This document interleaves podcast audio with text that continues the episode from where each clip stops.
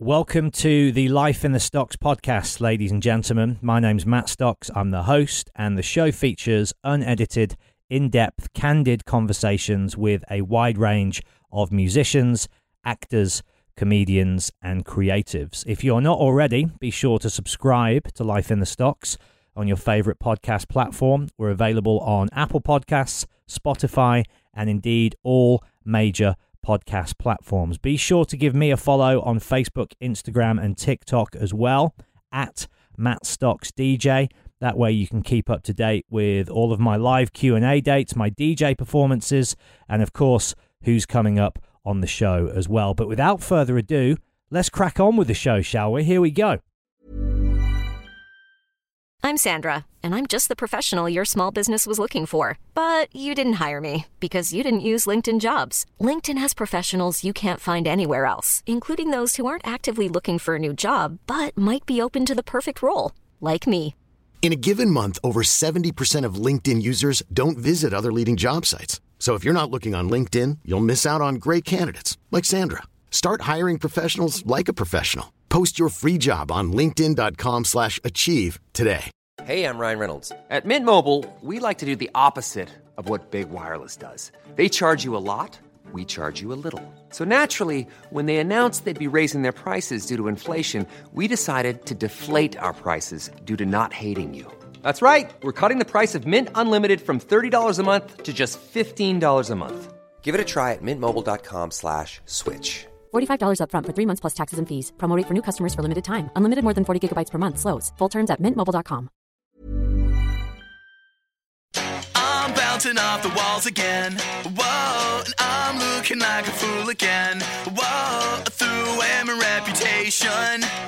One more song for the radio station. I'm bouncing off the walls again. Whoa, and I'm looking like a fool again. Bathroom floor. Pull myself back together just to fall once more. Matt Stocks. How are you, Marko? I am good. Nice to see you, man. Good to see you. Here we are finally. It feels like this has been a very long time coming, doesn't it?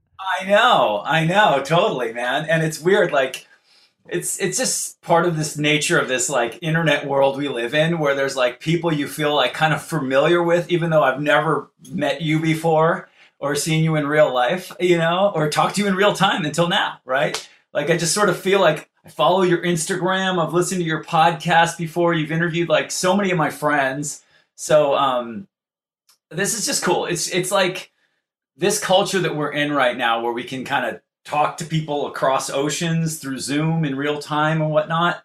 It's like it kind of reminds me a little bit like the closest we ever got to this before was just constantly touring. Yeah. Yeah, yeah, yeah. You know, just cruising around the world and like running into people you like I'd run into like your pal Jared from bowling excuse me, from bowling for soup like in Japan, you know?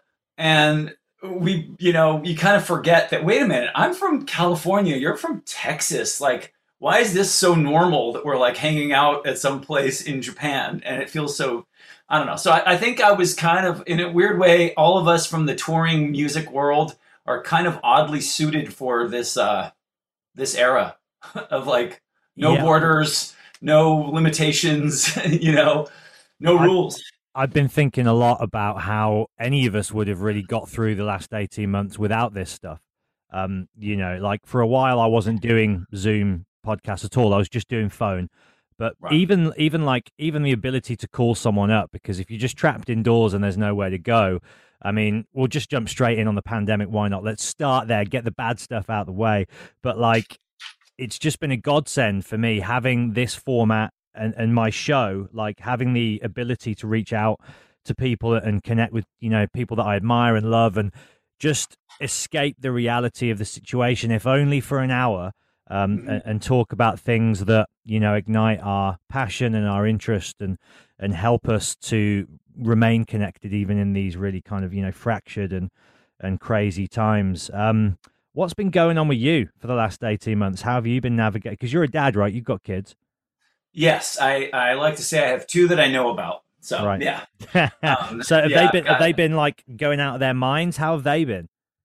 Well, I think uh, you know I don't think anyone has had an easy you know an easy go through this uh, you know through this pandemic, but um, you know I feel in a way it's like they're teenagers.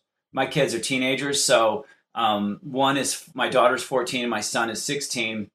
He turns you know he he actually turned 16 uh, he turned 15 at the be- his birthday's in March, so he literally turned 15 right when lockdown happened, mm-hmm. and then turned six. So he's had two birthdays within the pandemic. Two kind of like if I look at my history, which I'm sure we'll get into later, those are very like watershed years for a for a, a person in their yeah. life. Like turning 15, turning 16. That's when you kind of like you know you're in the middle of the teenage tunnel. You you enter this tunnel as a child, you know, playing like Legos when you're like 12 going into 13 and you get spit out the other end and you and at least in our country they call you a grown up at mm-hmm. 18 and it's like well 19 let's just you know but like that's kind of crazy. So like the teenage tunnel is when so much happens you know? It's when you figure out maybe what you're going to want to be uh, which direction you're going to want to run in life. It's when you it's when you start to like you know instead of being annoyed by girls, you actually start being attracted to them, and then maybe by the end, which is great, isn't it? That you're like, oh, right. oh, hang on,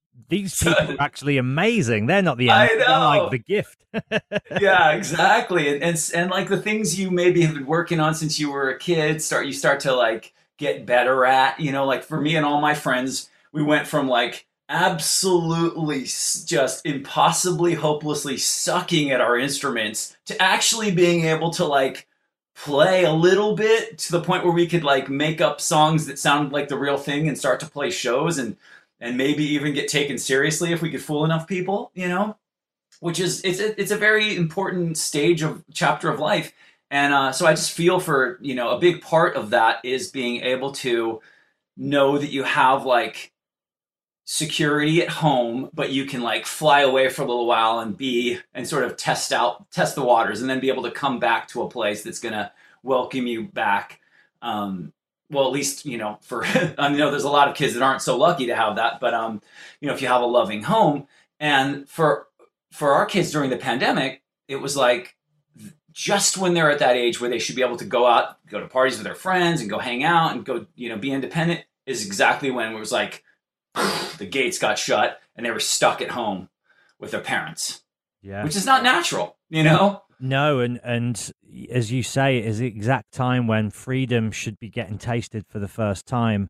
And I genuinely think, and it hasn't been easy on me by any means, but I genuinely think I look to my friends with kids. Most of their kids are younger than yours, but it's those teenage to sort of, let's say, 21 and kind of cap it there. That's got to be the most difficult time for this, I think, especially people coming out of like high school, college, university. Mm. Your life should just be starting and ramping up, and, oh, and yeah. everything's taken away.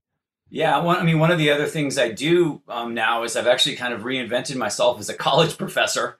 Um, I, and so dude, I, have been reading all about everything you do, and like me, okay. um, you're a man of many capes.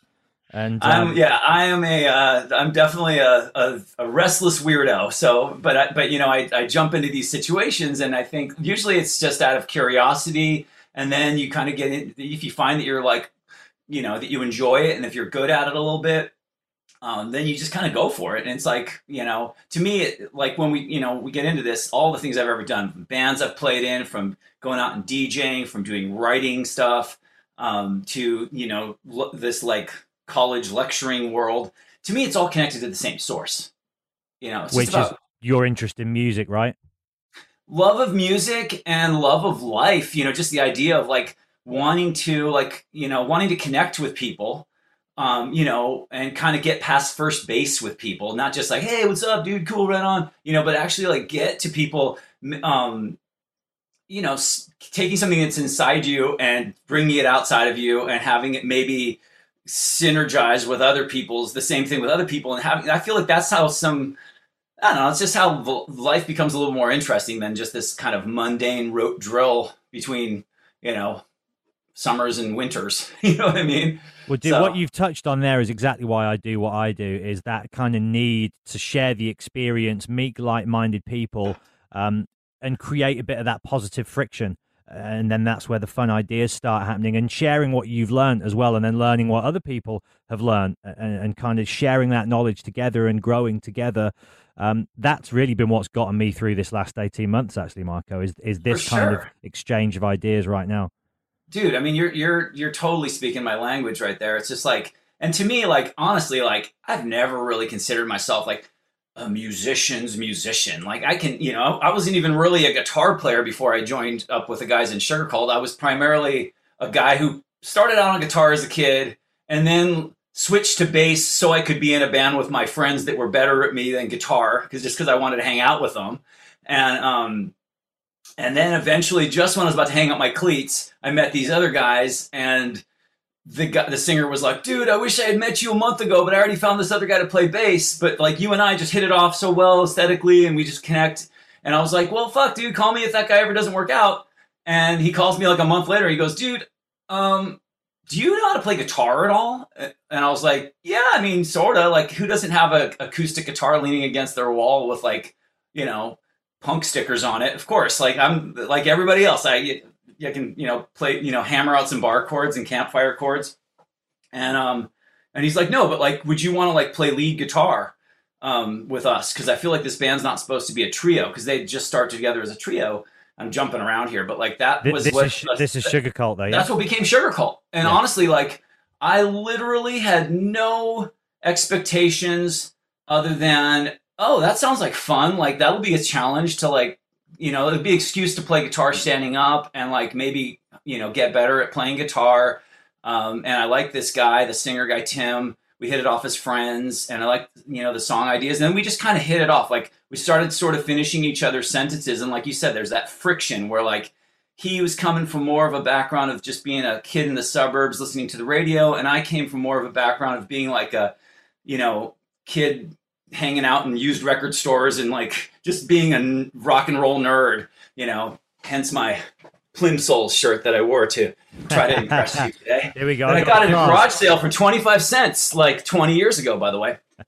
Um, so yeah, and then we just hit it off. And the, I guess the point I'm making is it's never really been. I mean, and I'm not saying that I that I think people who do it a different way aren't rad also, but like in my experience, I've always looked at music more as like I'm a fan. I'm just like I'm just crazy about rock and roll and I like a front row ticket wasn't enough. I needed to get inside it. So I learned how to play just enough to like make up songs myself and get bands going in my neighborhood. And then it was just like it was more about the adventure and the connection and like the idea of I knew I was going to encounter way less boring people through the avenue of playing in bands and touring and playing show. You know, you just you just bump into interesting people all over the world, and um, and to me, that's just a way more. That's just the way I like to move through life, more so than just like, you know, kind of being a spectator and watching it from a distance and um and just marveling about it. You know, like I was that way when I was a kid. I had posters all over my walls, and I would just sit there like daydreaming about like, wow, it must be so cool to be, you know, a rock star. But like, at some point, you go, well, wait a minute, how do I? I can't climb inside my TV and be on MTV. I can't climb inside that poster on my wall and then you, you start to you, you think it can never like it's not accessible and then i mean this is such a cliche story but then what happens is you start to notice you start to read the writing on the wall in your hometown you start to notice like whoa there's other kids like playing in bands that aren't like real bands like aren't bands on the radio and tv and that's when you discover punk rock at least when i was growing up now punk rock is probably something you discover on the warp tour or at the mall or whatever or because you know when you saw Green Day at the stadium. But when I was a kid, punk rock was this little like secret music that was only like you know kind of whispered to kids in class that was like, okay, you don't fit in, you're a weirdo. You probably like this. Check this mixtape out, and it just opened up a portal to this whole universe of um, possibility where it was like, oh, this is something that you can do even when you have a shitty guitar and can barely play and don't look as sexy as you know Vince Neil or something like that. In right? the 80s. In the 80s. in the 80s. Yeah. I mean, I, I grew up in the 80s and the 90s. So, um, anyway, man, Not but the pandemic, dude, I'll tell you what, like, just to finish that up, because I know you, you wanted to start on that. Um, it, honestly, for me, I, I, I mean, dude, I had a pretty easy go. I can't complain. There's people out there that lost their, you know, people I know, very dear friends of mine that lost their income from touring, and people I know, not just the bands, but the people who work for bands. At least the bands come home and they get publishing checks in the mail, Mhm. most of them, you know, but like, I have a friend who's a guitar tech, you know, tour managers, people who sound, people who work at venues. You know, for me, I I'm able to do most of the stuff I do right now through Zoom, and um, and I live in Los Angeles. And to be honest, it was actually kind of a relief to not have to just like be out there in the grind, driving around in traffic all the time. I miss going to see live music, but um, but I also at this stage of my life, I really kind of embrace the opportunity to have some calm and introspection and and just you know going on long hikes and um, you know reading things and doing working on things I've been putting off. You know, it's just it was a really nice opportunity to slow down because modern life just moves so fucking fast now. It's not really like at a human rhythm, you know. And so I, I kind of felt I kind of just like leaned into it and, and embraced it, and also selfishly because I had my kids and they were old enough to be self-sufficient they were doing their school like they would just wake up make themselves something to eat go in their room do their school you know i feel for parents that have like three year olds or seven year olds they're probably going crazy you know? Yeah. but for me i was like my kids were self-sufficient um, and selfishly i kind of got another i squeezed another year of of childhood out of them because they were stuck at home with us. So you know because the natural order of things if if things if the pandemic hadn't happened they would have been out of here. They would have been like at their friend's house all the time but this kind of gave us an excuse to be like well you can't go out with your friends because you got to stay home so like in a way it, it was actually kind of a blessing in disguise for for me and i feel selfish and, and obnoxious to say that because i know so many people are you know not so fortunate so but yeah, I think it's just trying to get the best out of a bad situation, though, isn't it? And and I think you can't begrudge anybody that has managed to take some joy and positive out of this time, um, because it hasn't been easy. And that sounds amazing. That, as you say, that kind of last year in the teenage tunnel, as you so put it, put it so well, to keep them in that tunnel, at least there's that moment in time when you go, well, as soon as this is over, you're off, you're out. So let's savor this moment together now. And you had that and that's great. I want to backtrack to punk, which you were talking about there, in, in such a way that relates exactly to. Although I was probably discovering punk at the time when it was commercialized, I was into the bands that had kind of just come before that wave. And NOFX were the band for me that, like, you know, ignited my whole interest in the thing.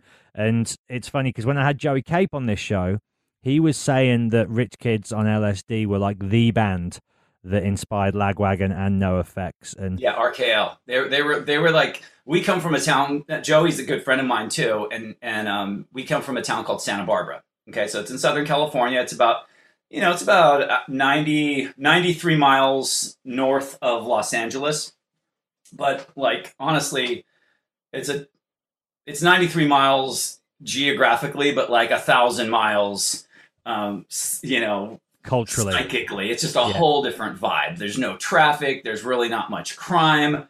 There's no tall buildings. There's no billboard advertising. It's just a completely different experience than um, than most major cities. Than than you know, Santa Barbara's kind of this like it's it's it's too big to be considered a village, but it's it's like situated between the beach and the mountains and it's very it's very sweet and you know like honestly like i go there now to like visit my parents and i'm like why the fuck did i ever leave this place? This place is amazing. It's like you know when you're an adult santa barbara's like a dream vacation you know there's Mhm. great restaurants it's charming it's beautiful. When you're a kid it's the most boring fucking place in the world and you want to get the fuck out as soon as possible you know it's just like it's driving you it drives you crazy when you're like a teenager because it's just so slow at least for me and my friends. Like the people that had like kind of these wild wild am- ambitions and and um, ideas to do something kind of break out and do something santa barbara was not the right energy. However it actually worked out really well to have a place that um, it was pretty easy to become a big fish in a small pond in Santa Barbara because there wasn't a lot of people competing for the same, you know, there was there wasn't a lot of other sharks in the tank. You know what I mean?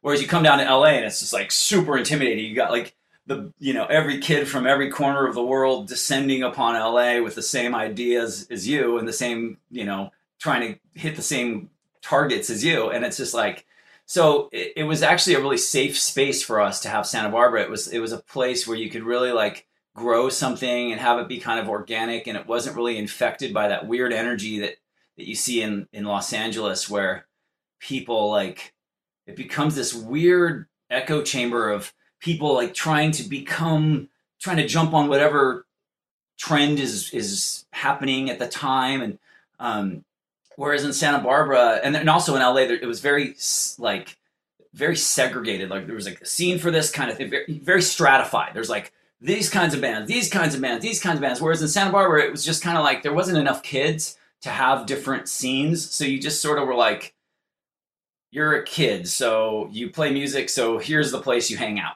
And there's like, I remember going to shows. I mean, honestly, NOFX was a huge part of my um, development too, because they were like kids from out of town that would come to Santa Barbara all the time and play when when but they were playing, you know, essentially the, the equivalent the California equivalent of like a basement show that you probably hear about like from bands from the East Coast were like driveway shows because right. maybe because the weather's nice and because there's really not many basements in California. Yeah. So bands would set up in driveways. You you basically take the cars out, and then the little box would sort of serve as like a frame for a stage and you have the drummer in the back and the PA and then the crowd would basically be on the on the so we'd be like in the actual garage and then the kids would be standing out on the driveway and then spilling out onto the street. And that's how shows pretty much happen in driveways and there was a little place called the Red Barn that I, I've got to like I'll send you a picture of it. Um, it was like a little community space that you could rent out for 25 bucks and then you had to put down a hundred dollar deposit like cleaning deposit. And basically it was just like anything goes. It was there was no staff. You just they basically said you want your hundred bucks back? You better not break anything and you better clean up. And for us when you're a kid like a hundred bucks is like you know your life savings. So we were like we play a show there and then go there the next day or like you know sweep up the place like you could like you know it, it looked perfect the next day because the last thing you want to do is eat a hundred bucks mm-hmm. and not be able to do it again and that was like a huge part of our community like all the people that came out of our scene from you know lagwagon and later on like bands like um, the mad caddies and um, yeah, I mean, so many bands came from Santa Barbara. Nerf Herder, Toad the Wet Sprocket, um, Effects really was from LA, but they would come down to, to Santa Barbara. I think their drummer Eric had moved to Santa Barbara or was dating a girl in our scene in Santa Barbara. Because like it's to me when I was like, you know, 13 years old, it seemed like NOFX were from Santa Barbara because they were just always playing in town. Um, but uh, but like you said, RKL, Rich Kids on LSD. No one ever called them Rich Kids on LSD. They called it RKL. I didn't know what that was when I was a kid but I'd see it like tagged on walls everywhere. So I almost thought it was like a gang, you know, like it seemed like that was like me with NOFX. I'd be like, what the fuck does Nofix mean? What is that? yeah, Nofix, exactly. We used to say that. And and it was the same thing. Like me and my friends just skateboarding around and we'd be like, what is this? Like it just seemed so cryptic. It was like this isn't, you know, we would going to see like, you know, big arena bands. We were going to see like Motley Crue and Iron Maiden and and uh, you know Dio and all these bands back then, um, and it just seemed like there was something else happening, and it was such a trip to see like these little things. You'd see like a sticker somewhere, but it wasn't like a well made like quality vinyl sticker. It was like you know crappy with like Xerox with like the ink peel, you know cracking off. And you just were like, "What is this?" It was it was kind of like finding like hydro, hier- hieroglyphics in some old cave or something like that, and you're like mm-hmm. deciphering it and then you'd see some kid at your school and they'd have like I remember seeing a kid at my school and he had like maybe RKL written on his like folder in front of me in class and I'd be like, "What is that?" And he's like, "Dude, don't you know they're a fucking great band from Santa Barbara? They're from Montecito, from, you know." And then he, you know, I remember this one kid. He made me a mixtape, and he's like, it was like it had like maybe some Descendents and some Misfits, and then like maybe Suicidal Tendencies or something on it. And I brought it home, and it was like, you know, me and my friends are sitting there like trying to figure out how to play like the Trooper on our guitar, and just like fingers fall, you know, f- going between the strings, and like all of a sudden, like after hearing that mixtape and then like maybe buying like a DRI record and a GBH record, it was like within like two weeks we had a band and we already had some of our own songs. You know, that was it was kind of like uh, it really was a light bulb moment. And for me personally, like a lot of my friends were just like, "All right, fuck it, cutting my hair, I'm to get a mohawk, and I'm going all in on punk rock." For me, I never really stopped liking like the rock star spectacle. Like I still loved like the the big giant you know, arena bands and bands they played on MTV, but I also loved, you know, it was it wasn't like a binary either or choice. To me, it was both and. I was like, this is great. You, it's like you know, you can have these big industrial scale bands, and you can have these amazing little bands that are like playing tiny little, you know, underground places. Um, and and it was just so fun. You know, it was like most of those shows were free or they were like three bucks to get into or whatever. And like I said, like with me, with me and my friends in my neighborhood, it was like we can either really suck at trying to, we could try to learn other bands' songs and really suck at it, or we can make up our own songs and like pretend like they're supposed to suck on purpose, you know? So we like form our own little crappy. yeah, and then so so we formed a band. Me and my buddy I'd moved to this new neighborhood, and my buddy um, Dave, who's name checked in an early Lagwagon song. Um, uh, let's see, he's he's the Midnight Landscaper. If you know the song, uh, uh, which is called, which is that one called? Stoking the Neighbors. Okay, Dave's the Midnight Landscaper, and he's working overtime. And we are full bottle, full throttle tonight. He's also the guy in Bury the Hatchet. That's it's always, hey Joe, how is it going, bro? So we used to be such good friends. That's my friend Dave. Okay. So there's a long story here, but it's probably something that maybe someone who likes this shit would care about. Yeah. No one knows about this shit. Okay. Doesn't get talked about. It's why we're here, dude. Yet. so we're listening to all these bands. We're kids, and then we get turned on to bands like RKL, and it just it blows our mind. Like I have this right here. These two records are probably the most important records in my record collection.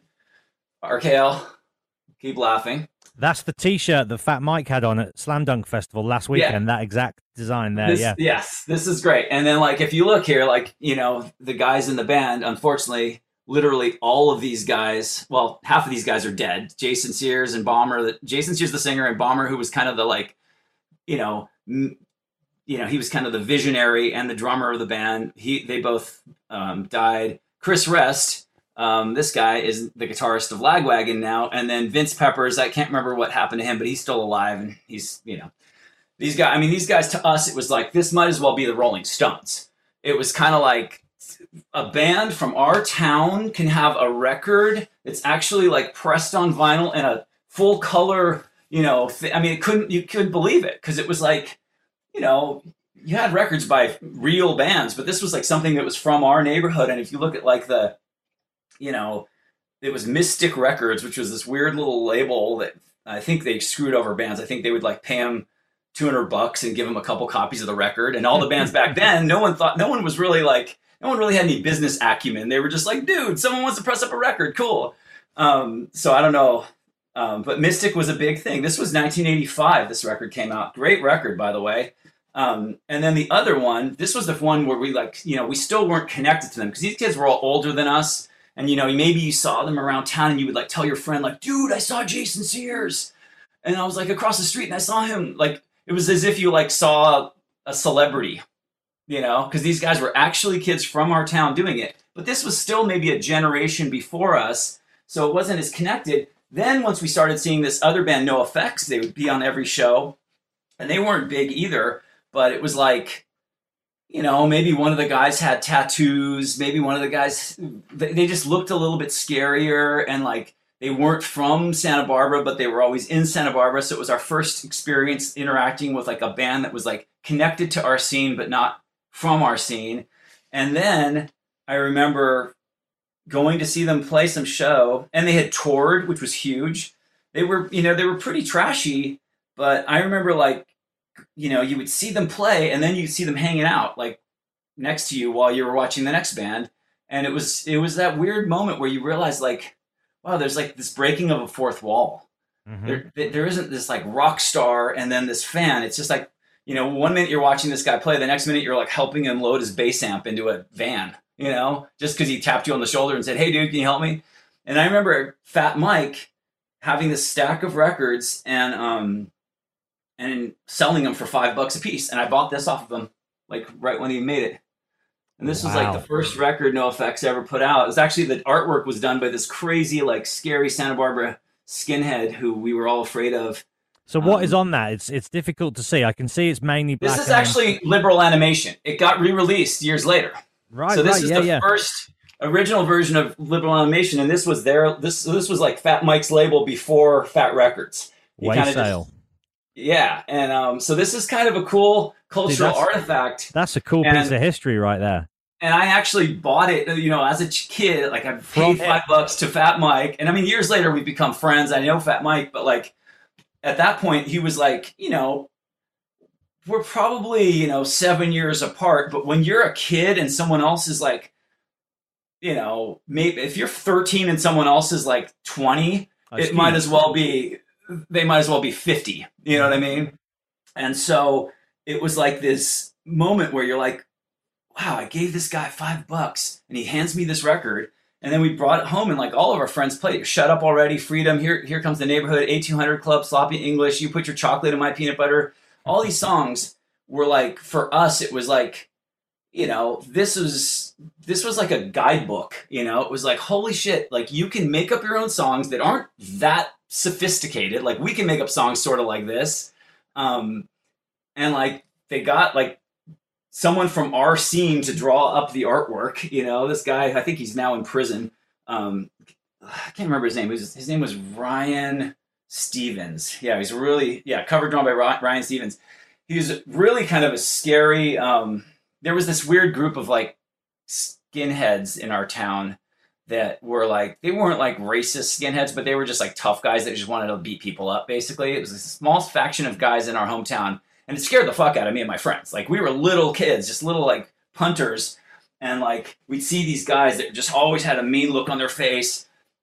And you'd hear so they get mythologized. You know, other people would talk about like, "Oh, dude, I saw so and so, you know, just kick the shit out of that guy," and it was so scary, you know. And I remember like they always seemed to have a mean look on their face, and me and my friends were just like, you know, pretty happy kids. You know, we were we were like just excited about shit. We weren't like out to just like you know fuck shit up, and um, we were just out to you know be kids and try to you know try to get some girls and hang out and have fun. You know, um, make up songs and you know we were I mean we were literally kid, kids like having sleepovers and, and stuff like that. You know, so it was like. But we go, we start going to the shows, and you felt this energy, like, whoa, this is kind of like these are kind of people that live outside of the law. This whole scene kind of lives outside of the law. And that's very attractive to you when you're like, just like, you know, just freshly going into puberty. You're just like, this is kind of an anything goes self governed scene.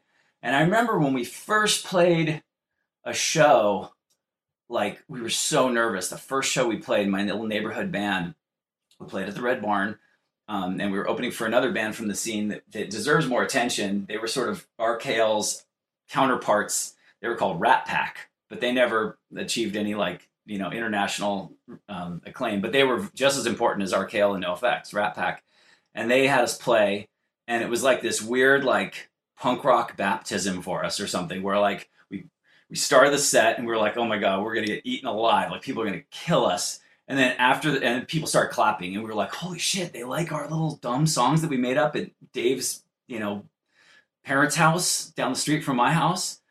And you know, the singer was like my friend Banks, who I'd like known since I was like in first grade. You know, we were like just best friends, and he just had a skateboard and like, you know, was kind of like audacious. And one day I just like handed him a bunch of my like shitty teenage poetry, and I was just like, "Dude, scream this." steal a microphone from your school, from your band room at your school, because that was the move back then. You would steal an SM58 from the band room at your school, and that's how you had a microphone, because no one could afford that shit. So I was like, steal a microphone and sing this, and you're the singer. And he's like, all right. you know, I was just like pretend you're like Mike Muir meets like Jason Sears and the singer of DRI. He's like, okay, so he's the singer. Like he wasn't like some guy who like took vocal lessons or had ever sang in his life. It was just like, here, sing this, scream it, and he was just like, okay, so he's the singer. And then our other friend who lived in town named Derek, um, he was just good at stuff. Like every, he was just the kid who could do like cool tricks on a skateboard and like do it. You know, he just learned quick. And we just basically said to him like, "Hey, dude, um, ask for a bass for Christmas, and you're the bass player." And he's like, "Okay." I, I don't know how to play bass. I was like, it's easy. Just follow my index finger when I'm playing bar chords on guitar. And like, he became the bass player. And then, by the way, he was so good. He, he was so smart. Like, he instantly got way better at guitar than me, way better at drums than our drummer. And like, became like this really musical person. And that was, would be Derek Plourde, who eventually became the drummer of Lagwagon and is no longer with us, but still kind of a legend.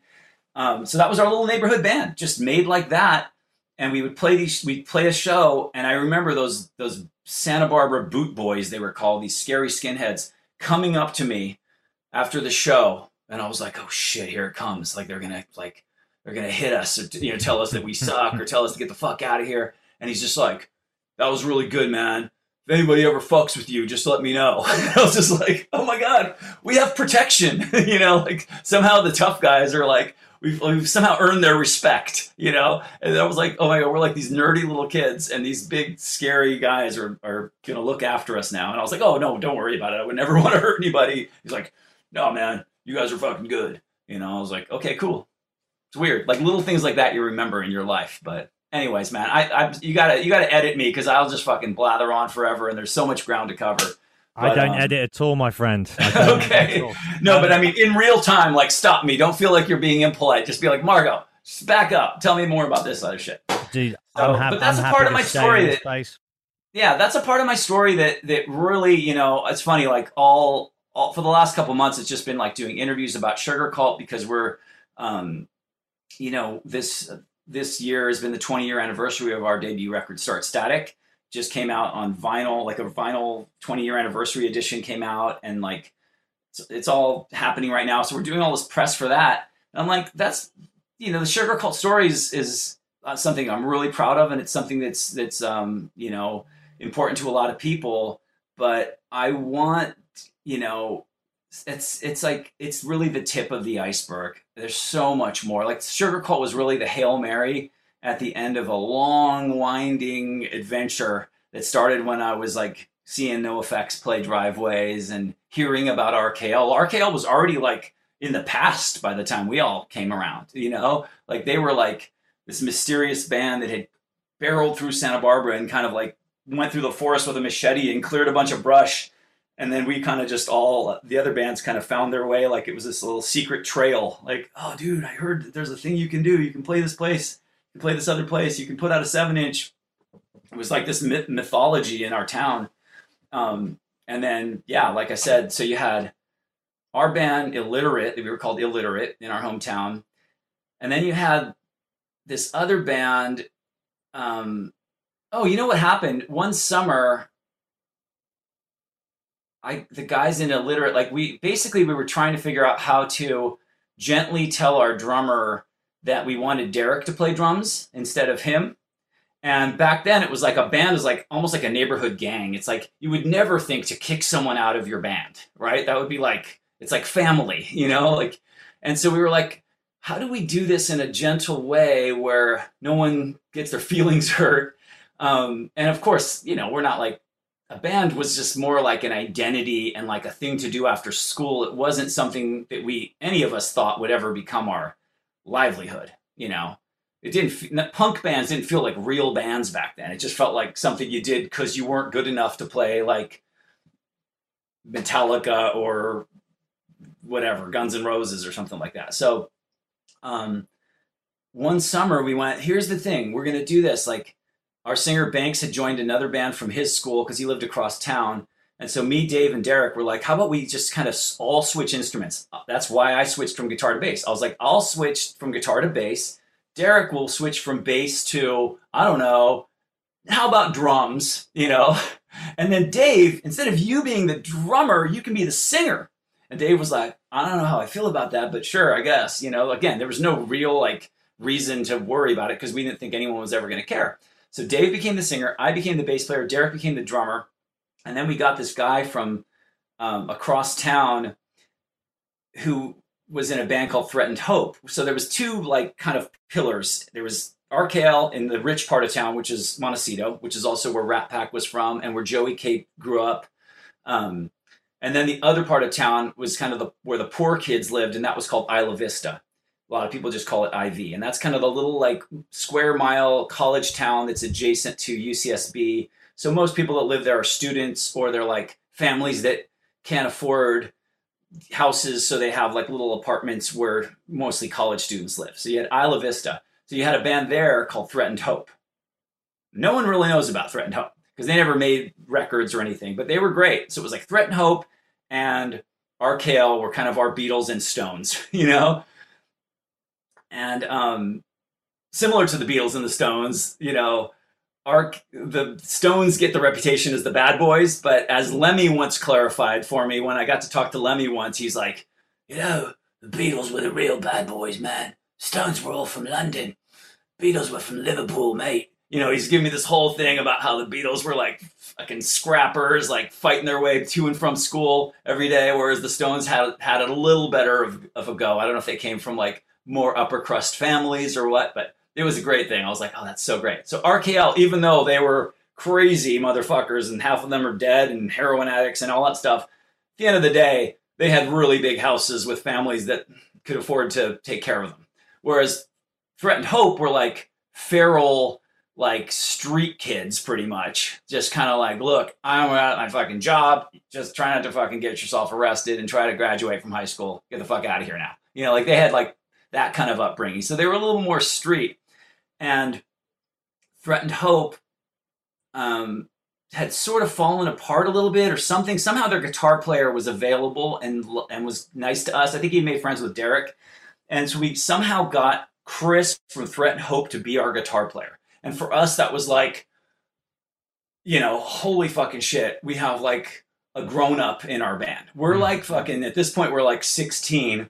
And we've got a guy who's like got a car and a girlfriend and an apartment who's like, you know, he's like probably in his he's probably like 22 you know what i mean? And so it was like no way we have like a dude who ha- he has an actual marshall half stack. Like he's coming to our band. So it made us all up our game because we thought of him as this like decorated soldier who had been in a real band threatened hope even though they were just another band in our hometown. But to us they were like to our imagination they were like just as big as rkl and NOFX and like so we got him and then we got this other guy named darren from another part of town um, to play guitar.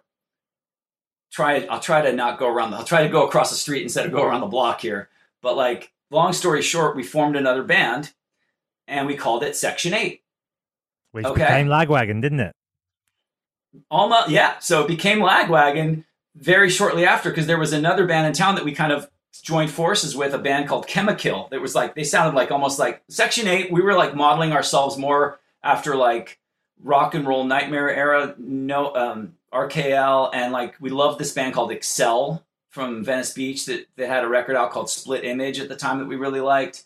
So we were like, and and maybe Suicidal Tendencies joined the army era. Like it was sort of like metal influenced hardcore punk. And then there was this band Chemikill in town that was more just like straight up like anthrax like just straight up speed metal you know like 80s speed metal where there was there was a whole bunch of bands at that point they were sort of like you know speed metal bands but they weren't like singing about dragons and wearing leather pants they were like wearing like cut off shorts and like gbh t-shirts you know there was definitely a moment that happened It was the in the- crossover time, wasn't it? exactly crossover so i would consider that band more of a crossover band and their lead singer guitar player was joey Cape. And joey to us again we thought of him the same way we thought of like matt rat from rat pack and jason and bomber from rkl like he was kind of mythologized to us kids because he was you know several years older. He had facial hair. He had a real leather jacket. He had a girlfriend. He had a car you know all the like hallmarks of like to a when you're like 14 or 15 you see someone like that in your town and you're like you're just still this dumpy little fucking kid, and there's someone else who just looks like they're they might as well be like a fucking movie star, you know? Mm-hmm.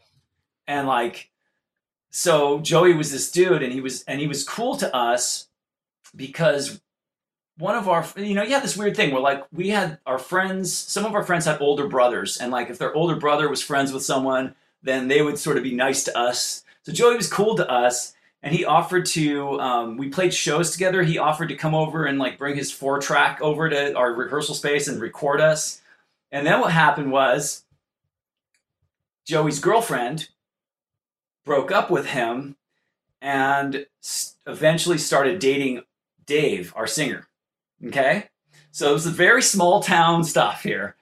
And Dave starts dating her. Meanwhile, I'm not telling you this, but all the while during this, I had, um, I told you I not only switched to bass to, in order to get Derek on drums, but I had also switched to bass in order to join this other band in town called Lost Kittenz with a Z.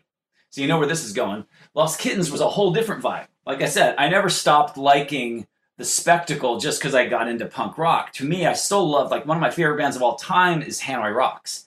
Okay, so I we me and my friends Chris and Luke love this band Hanoi Rocks, and to me they were to me like punk wasn't punk enough at the point we got dropped in in the in the late 80s because it had too many people had already heard about it and it was like everyone was skateboarding everyone was punk it wasn't that dangerous anymore but I saw a picture of Hanoi Rocks and I was like, that is fucking out of that's that's like scary. Like I'm afraid to show this to somebody, you know.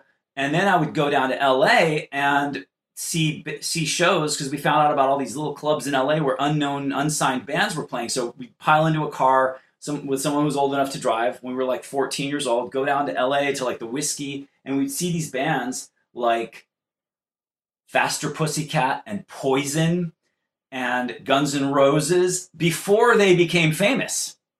And they were so fucking outrageous. To us, they were like, holy shit. One thing is seeing giant bands in arenas and going, okay, that's untouchable. Another thing is seeing bands like NOFX playing driveways and going, okay, this is rad. This is much more accessible. We can do this ourselves. Another thing is seeing something in between that where it's literally a band playing a tiny place but behaving as though they're playing an arena. Mm-hmm. And that's what those bands were to me. I was like, holy shit, this is like the combination of NOFX and like, you know, fucking Motley Crue or something. This is a band that's like on the street playing, you know, to a small group of people and no one knows about them. They're kind of secret, it's secret music, but it's so, so outrageous and so so much larger than life. And I was really attracted to it. I thought it was so fucking cool. Um, and so I learned just as much from those bands as I did from like the punk bands like RKL and and Rat Pack and and NOFX Because the one thing I sort of had with like having been a kid who came up originally loving bands like ACDC and Kiss and you know um, Iron Maiden and all that. The one thing I kind of lamented at punk shows, I was like, this is cool because it's so accessible, but I also kind of miss the like larger than life aspect. I miss, you know, I miss that. I, I, I like rock stars. I think they're cool. You know, I don't I don't want to like a lot of my friends were like, "Fuck rock stars, dude." Now we're all about punk rock, and I was like, I like it both. Like, is I wish there was I wish there was some way you could kind of have both. And that's when we when we saw a band like Guns N' Roses. Honestly, I was like, holy shit, this is that band. This is that band that exact period in LA music history is so fascinating to me as well because all of those bands that became these stadium, you know, cock rock monster bands, they all, whether or not they were coming directly from that lineage musically, culturally, they were all coming from that same place that started with punk rock, weren't they? They were all punk rock feral kids that happened to just be perhaps more adept at their instrument, um, better songwriting skills, and they became these huge successful bands. But that time for LA music history for me was all about punk, and all of those bands that went on to conquer the world, you can trace all of their roots back to punk rock, can't you? In the early '80s.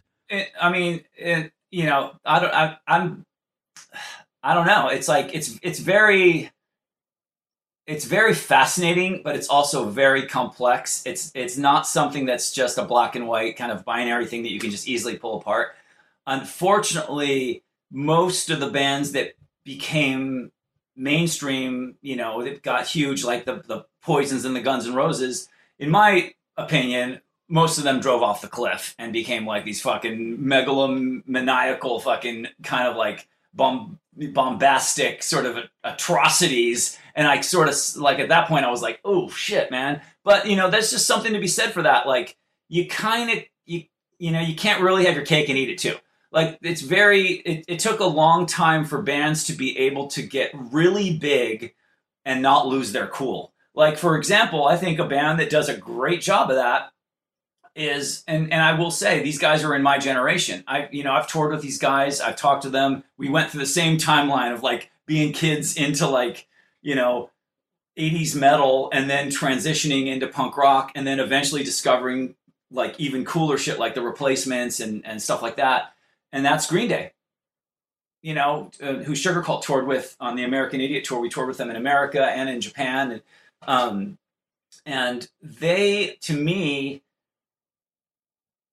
came the closest to any other any band I can think of to really kind of delivering on that possibility of like, which is really unlikely. A fucking th- little three piece from fucking, you know, the East Bay. Like I, I again, I I heard about Green Day way before they be. Yeah, I, I sound like that guy who's always like, I knew about them before they were famous, but I really did. Just I don't know if that was just luck of the draw because I was positioned in Santa Barbara, California, and you're just able to hear about cool shit that's happening in LA and get down there early before you know, we were there before the record companies got there. We were watching these bands play as little kids and like, you know, fucking they were passing us out flyers and stuff.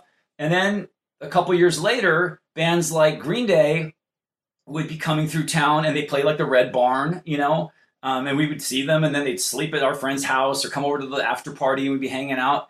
And they were just street kids from the Bay Area. And we heard about that and we're like, dude, this is fucking like, again, you're used to seeing those bands and then hearing the music and, and being like, it wasn't about whether the music was good. It was just the culture. It was like almost like the way an EDM person just goes to a dance, goes to a rave. It's not like specifically because the DJ is really good, so much as because they just want to be somewhere where it's going to sort of be their tribe, be their people, be in that in the groove, and be able to like have the back back the atmosphere that they're looking for. Sometimes you'll uh, specifically go and see Flume play or something, but early on it's just about like going to the thing. And that's kind of how it was for us. We were just like, hey, there's a band from out town. Let's go to the show to show them that our scene doesn't suck. show them that some kids are going to show up. And so bands like Green Day would come to town, and I'd listen to their early Lookout records, like Kerplunk and and whatnot. So fucking rad. When they made it to Reprise, was just a mind blower to us. We were like, to us, like the biggest you could get as a punk band was like, you know, Bad Religion, No Control, or Bad Religion, Suffer.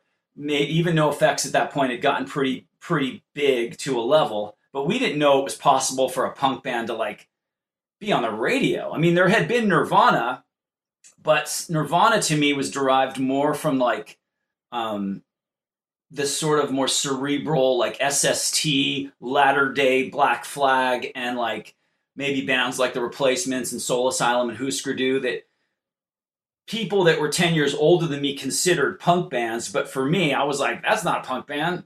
Punk, punk to me was, you know, like any kid. Like there's kids who are out there today that when you say, do you like punk? They say, oh, fuck yeah, dude. I love Machine Gun Kelly. You know what I mean? And there's kids from 15 years ago where you go, dude, do you like punk? And they're like, oh, fuck yeah, I love Sugar Sugarcult. you know what I mean? And so every generation has their, depending on when you drop into the ramp, you're going to have your own sort of definition of what it feels like. For us, it was like punk was like RKL, NOFX, Bad Religion. Um, you know, that was pretty much, and then like a little bit later, it was like Screeching Weasel, Mr. T Experience, Green Day, Jawbreaker and that was pretty much our worldview of punk. And then you heard about old shit that people called punk, like, you know, you you'd hear about the Ramones. I saw the Ramones play with RKL actually, and you you, you know you're like you, you realize that there's roots to it. You're like the Ramones, okay, um, but they called the Talking Heads punk. I saw them you know, when I was a kid, I saw them on MTV, and I'm like, that doesn't seem like punk to me. But then you learn about, then you get, you know, your curiosity gets even Blondie. You're like, Blondie's punk? What? I, I I thought that was that chick that sang on the song on the radio. And then you do that sort of cultural anthropology, and it leads you back to CBGBs and Max's Kansas City and all that shit. And again, being from California, that shit is so exotic and so exciting that you you know you learn about these characters. And I just you know, fell in love with like, you know, the Heartbreakers and the, you know all that stuff that came from that scene, and it seemed so you know so fascinating. And then you hear about the LA bands that were happening. You hear about the germs and all this other stuff. And it's just like, you know, just you, you keep revealing more and more layers and digging deeper. And that leads you to finding out about David Bowie. And you're like, wait, what? The guy who sings fucking Let's Dance, you know, like with the like 80s suit jacket on? And they're like, no, dude, that's not who David Bowie is. Even though I personally love those records now, at the time I was like, I was on the other side of the railroad tracks. I was like, that's like Duran Duran and fucking all that stuff. That's not my, it's not my, you know, that's that's not the side of the classroom I'm sitting on, you know. Yeah. But then you hear about it through people that you trust or respect or are fascinated with, and then it leads you to like Ziggy Stardust and Aladdin Sane and like you know Hunky Dory, and you're like, holy fucking shit, this this is what was happening when I was like a toddler. you know, this is this is insane. like, how cool is the fucking world? I didn't know shit could be this cool. You know, because all you ever hear about is the mainstream, you know, narrative like, yeah, the Beatles and the Stones and blah blah blah and the Who. And then yeah, the Ramones happened in the Clash, and then you know, you, if you hear just the sort of cursory mainstream example of music history, there's so much cool shit that you miss. So when you go back and really do that, like I said, that that deep dive, you find so much cool stuff and then really connect the dots and it just opens up you know your universe just blows up. Again even aerosmith. If you if you came to the you know aerosmith to me was like what? Fucking dude looks like a lady? And all those like insipid ballads. And people are like hold on a second dude. Go back and listen to fucking night in the ruts and you know toys in the attic and rocks. And you're like this is the fucking coolest shit in the world. Like, holy fuck, you know, it's just, it's super fun. Um, so, anyways, at that time in life, I had also joined this with these two guys, uh, Luke and Chris. Um, and I'm name dropping again because Chris is Chris Shiflett, who's now the guitarist of the Foo Fighters for the last 20 years. And they were these other kids in town, like literally, they went to this high school and they were a little bit older than me, and I went to this high school, and we'd see each other at shows, and you'd be like, "Who's that guy?" Like, how come he has a shirt on by a band that I know about, no one else knows about? Like, what the fuck? You know, like it's almost like a rivalry at first, and then you eventually kind of go up to him and be like, like we got inter, you know, introduced through a mutual friend and realized like, holy shit, we love all the same shit, and we're like both like the total misfits in our group of friends because we we also love, you know, we love punk rock, but we also love Hanoi Rocks, and you know. Um, and then you know we also we bonded over knowing about all these LA bands that were happening at the time. So we'd go down and see these bands, and then we started a band that was sort of in that spirit called Lost Kittenz. Um, actually, they had a band like that, and they they needed a bass player, and they asked me if they could have Derek from my band Illiterate. That's how I joined up with them. It's all very interconnected. Sorry if I'm just kind of running all No, over the place. I absolutely I'm probably a little it. bit nervous. Don't dude, don't be nervous. I absolutely love it, and it's fascinating to me because I never knew how intrinsically linked to the history of like Fat Wreck Chords, Santa Barbara is. But you know, you're saying you've Oh, got yeah. obviously Lagwagon and Mad Caddy, which I knew about because they're from there.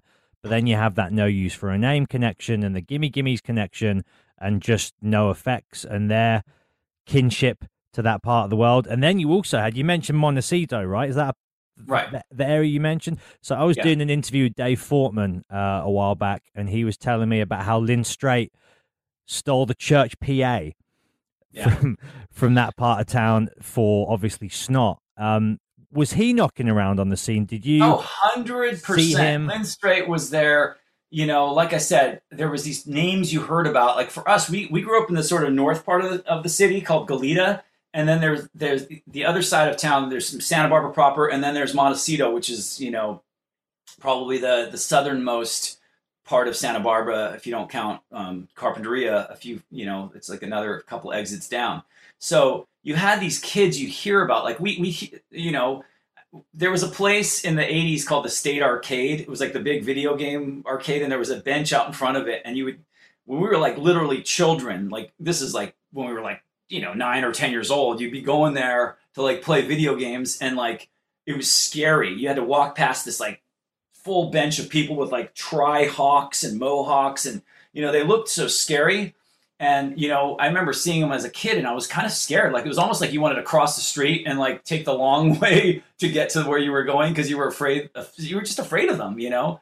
And I had been to England, like I traveled to Europe with my with my mom when I was a kid, and seen like OG punk rockers, you know, see like the anarchy symbol spray painted everywhere. And, Mm-hmm. you know, when you're like a little kid, you just don't know what to make of it. It looks kind of cool. You're like, this is fucking awesome, but I don't know what it is. I don't know what it's connected to. I guess that's just how like people dress in right? England, you know? yeah. And then you, then I'd come back to America and, and I'd see back in my hometown, I'd start to see these kids. I'm like, this is so weird. There's this one little bench full of kids and then you'd start as we became teenagers we'd start to learn more about them. There was another place they would all hang out. There was a cafe called the espresso roma cafe and they would all hang out there.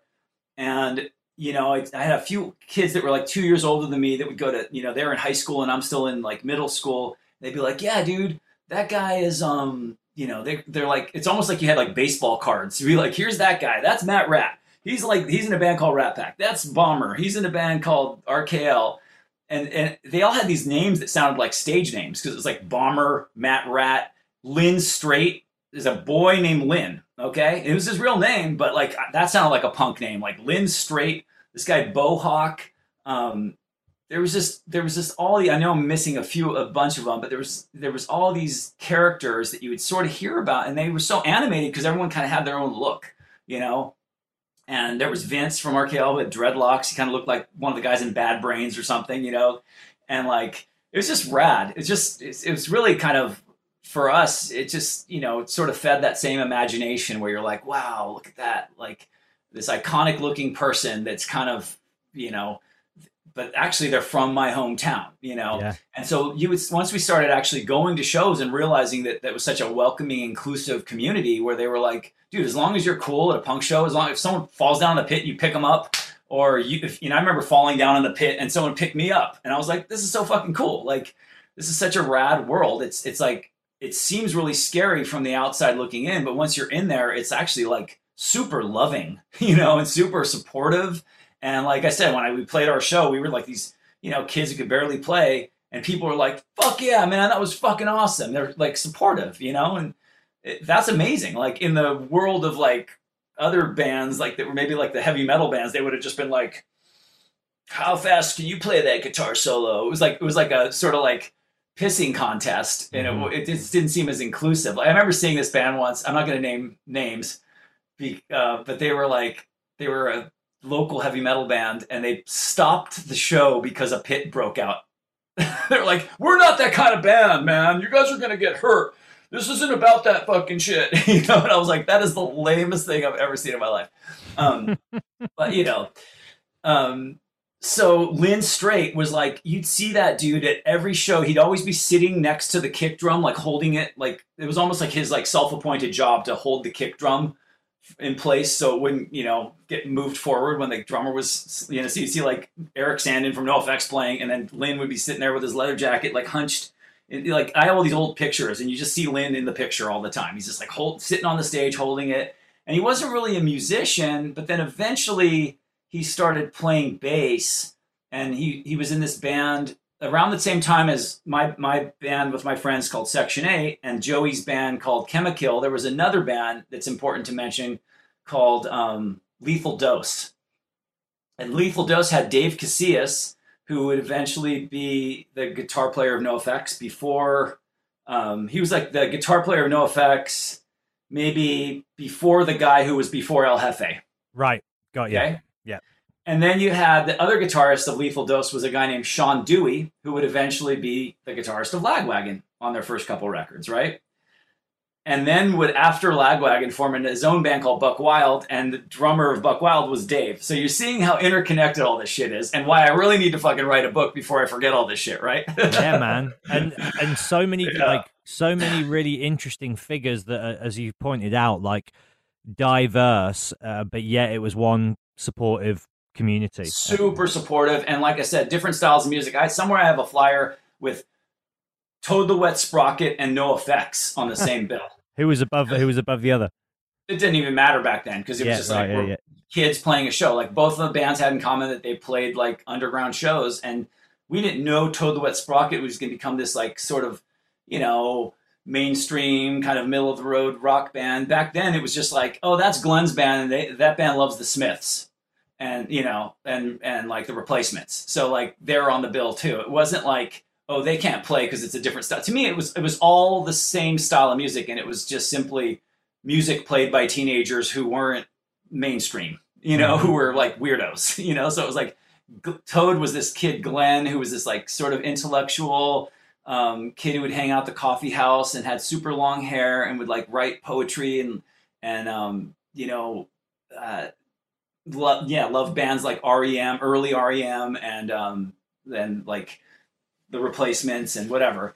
And so they were on the show too. It- it- they just happened to and, and to me they were just as much of a punk band. Like they put out their own cassette tape. They didn't do it on vinyl. They put out a cassette tape and kids bought it in our hometown. And eventually like a major label found out about them and signed them and their singer was only 15 Wow. Which is fucking rad you know? Like see, he was part of the punk scene just as much as everybody else. But he if, if toad would have happened maybe 15 years later they probably would have been considered emo you know? Because he was like the, the the sort of proto emo kid. He was like the, the more poetic one that like would hang out with the girls and sort of drink coffee and talk about, so, like i remember when i first heard sunny day real estate years later i was like this reminds me of early toad the wet sprocket it's like if toad the sprocket was played by people who grew up playing hardcore anyway long so many so many tributaries i could go down but Do you need on- to do? You need to do a book on the history of Santa Barbara punk rock. It seems like you're I- the guy for the.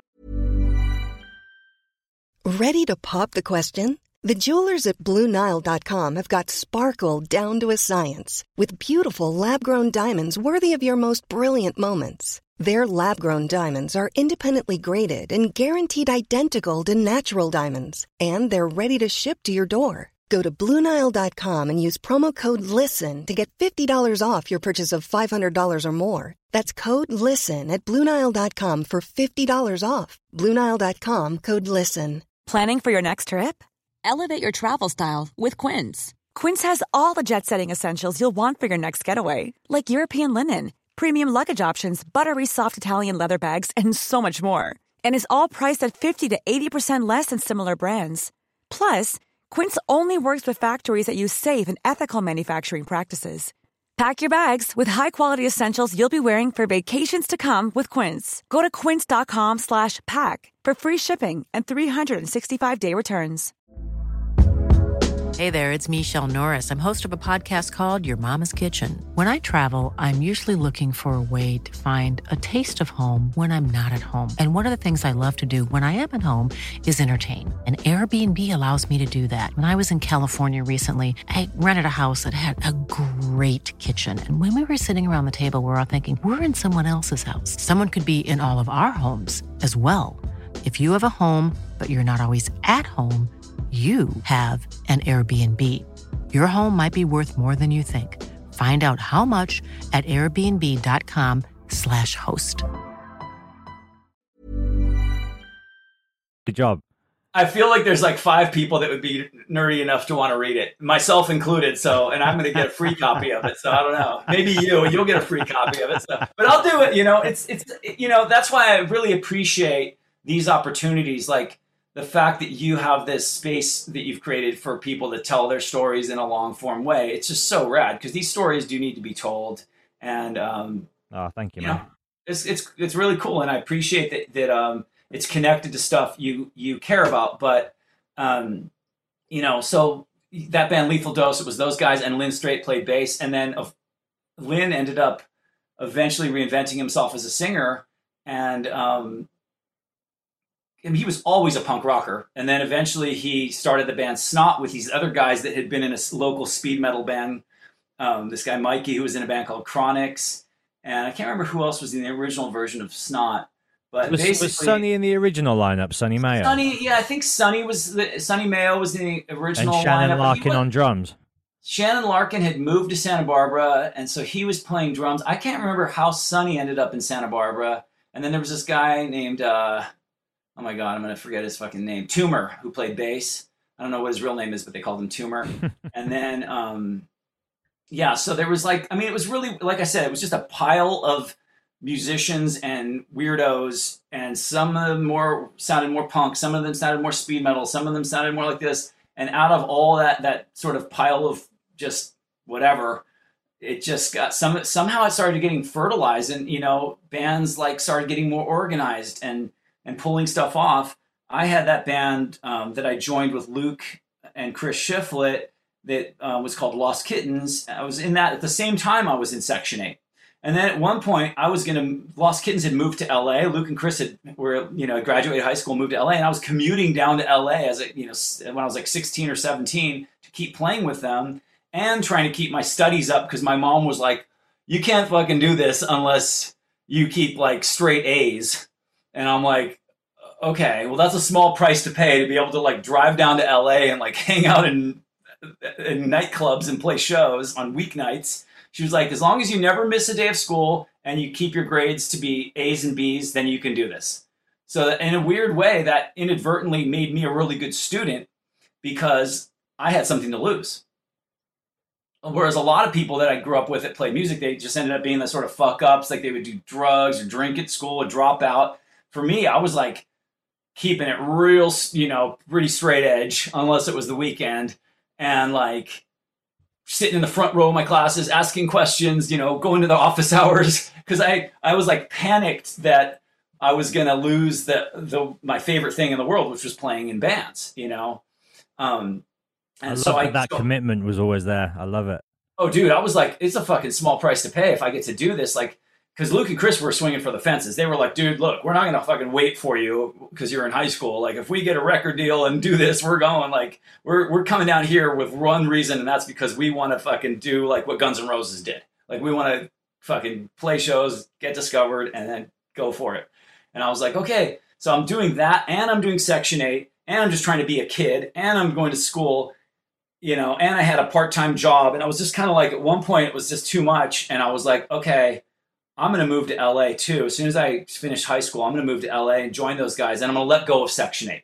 Because to me, it was like that was connected to my neighborhood band.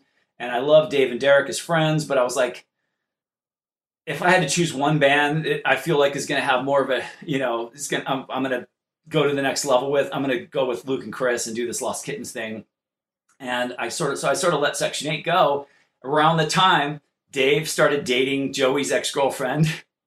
And then Joey kind of had let Chemical go, and he basically moved in and, you know, got Dave kicked out of the band. He basically said, like, I'll be your guy's singer if you get rid of that guy. And to sort of to, as a sort of gentle fuck you to Dave for yeah. stealing his girlfriend, he got Dave out of the band and kind of took over the band Section 8 which I is think he basically said that almost exact phrasing when I was speaking to him about the history of Lagwagon. Is he oh, said I kind of I was in a band with this guy who hooked up with my girlfriend, and I kind of got him kicked out, and, and and you know took over the band essentially as like my revenge.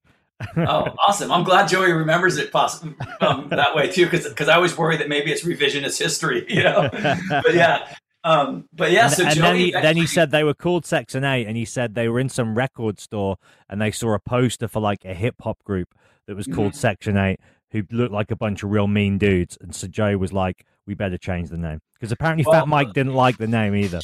Well, it's funny. I, I, I have some show and tell here. This is a flyer from uh, NOFX playing a show in Santa Barbara with Section 8 and Amazing. a band called The Grim, who were another band on Mystic Records, by the way. And Tim from The Grim worked for NOFX for years. Timmy the Turtle. They probably have a song about him. There you right? go. There you He's go. the singer of The Grim, Tim Grim. We called him Tim Grim forever. And then Section 8. And this was so this was after the era where I was playing with Section 8. They went on and, and Derek's brother Brian started playing bass for them and Joey became the singer. So he used the same framework and he kind of rewrote a lot of the songs and then brought in his own stuff.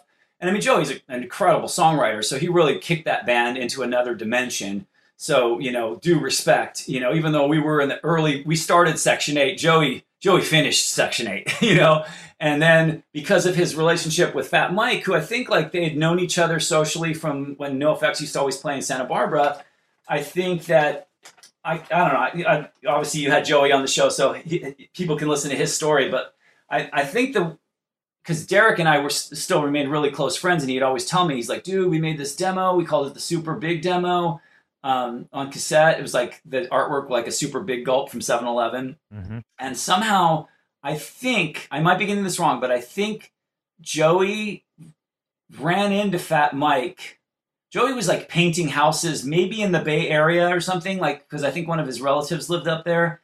And he ran into Fat Mike somewhere. I And think Fat it was Mike- at an RKL show. I'm not even kidding.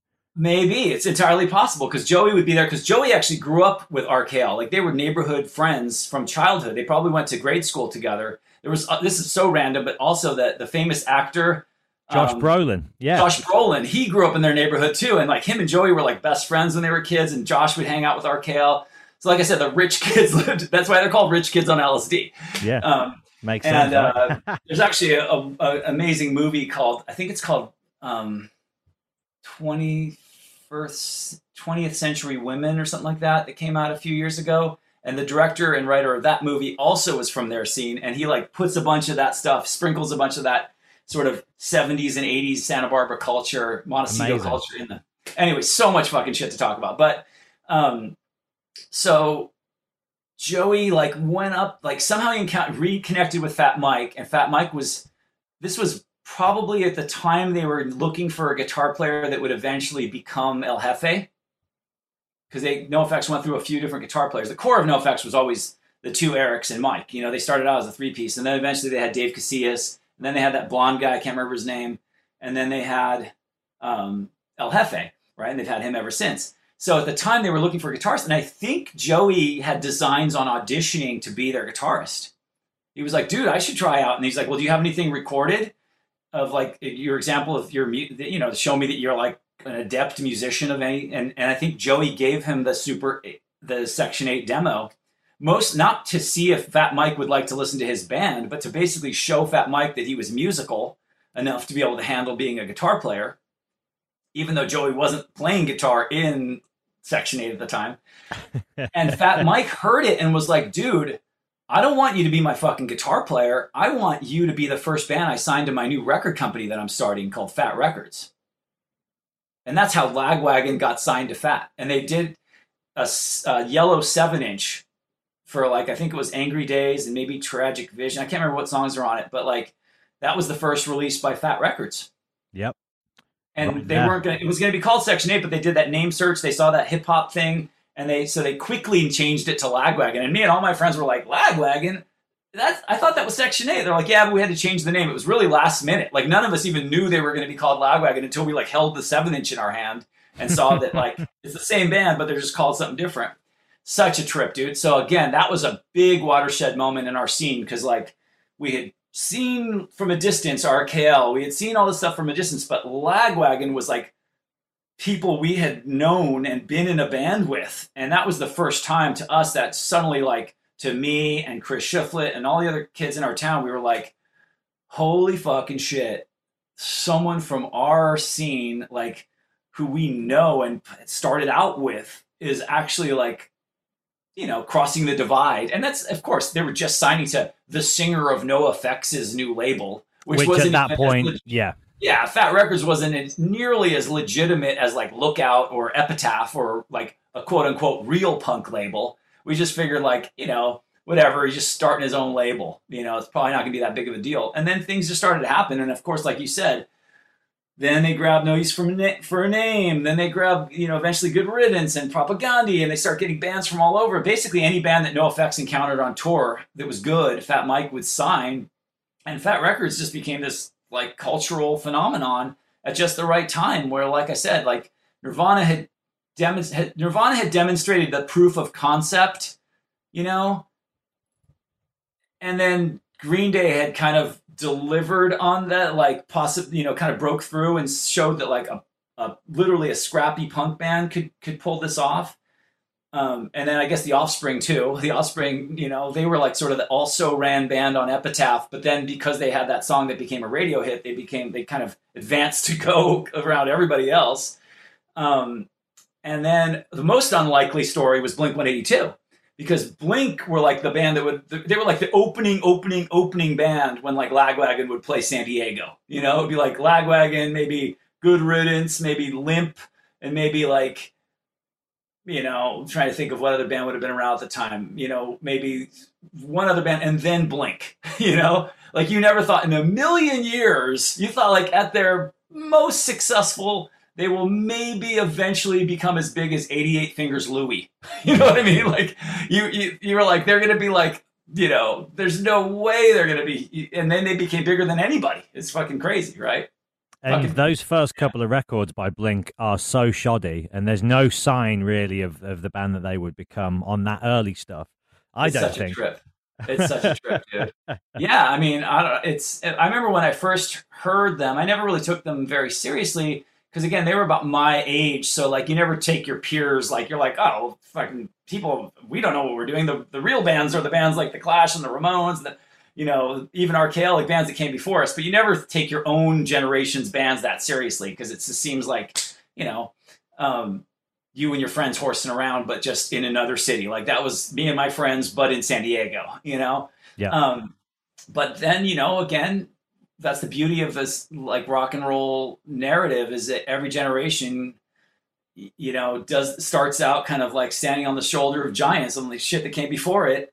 And your failure, you, you know, you're Im- you're trying to imitate it, you're trying to, you know, learn from it, and your failure to become it somehow turns into like a pile of fertilizer and then through that fertilizer grows something even cooler that's like you know derived from the shit that you were into but maybe has its own life of course you you know don't take it that seriously or you don't see it that way yourself but then other people start to come to your shows and maybe buy your music and you're like oh shit.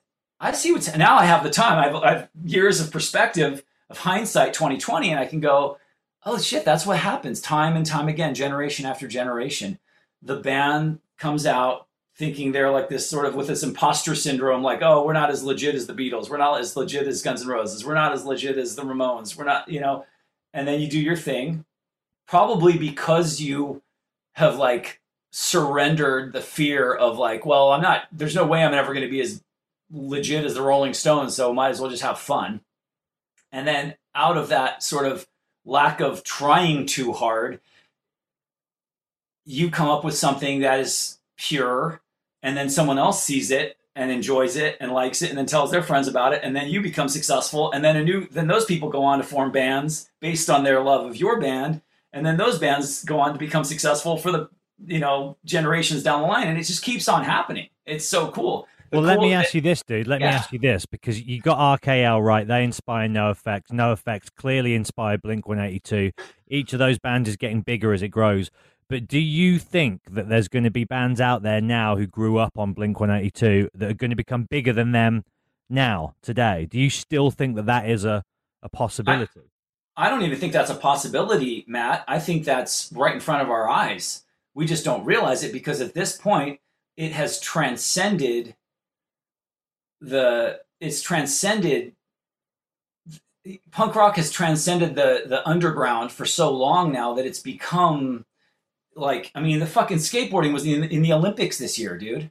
You know that would have been un- like skateboarding was like your fucking skateboarding and punk rock were like you know hip hop is one of the biggest musics in in you know hip hop culture is so big and hip hop is essentially like the yin to punk rock's yang you know it's like the same thing was happening I consider punk rock uh, as much as I you know love the Stooges and MC5 and and the New York Dolls and all that and the Velvet Underground I still consider punk rock really kind of forming in the late seven in the mid to late seventies with the Ramones and um, you know and obviously the Sex Pistols and the Clash and all that and the Damned and the Ramones and Johnny Thunders and the Heartbreakers and like and then maybe the Ger- Germs in L.A. You know I, I sort of think of that as sort of the, the the day one for punk as we really know it. Of course, there's roots leading up to it that wouldn't you know without without the Stooges and, and all that, you never would have gotten there. But I feel like that's when punk really happened. Okay, well, at the same time that was incubating across the river in New York, you had kids bored again. Because uh, all goes back to bored teenagers.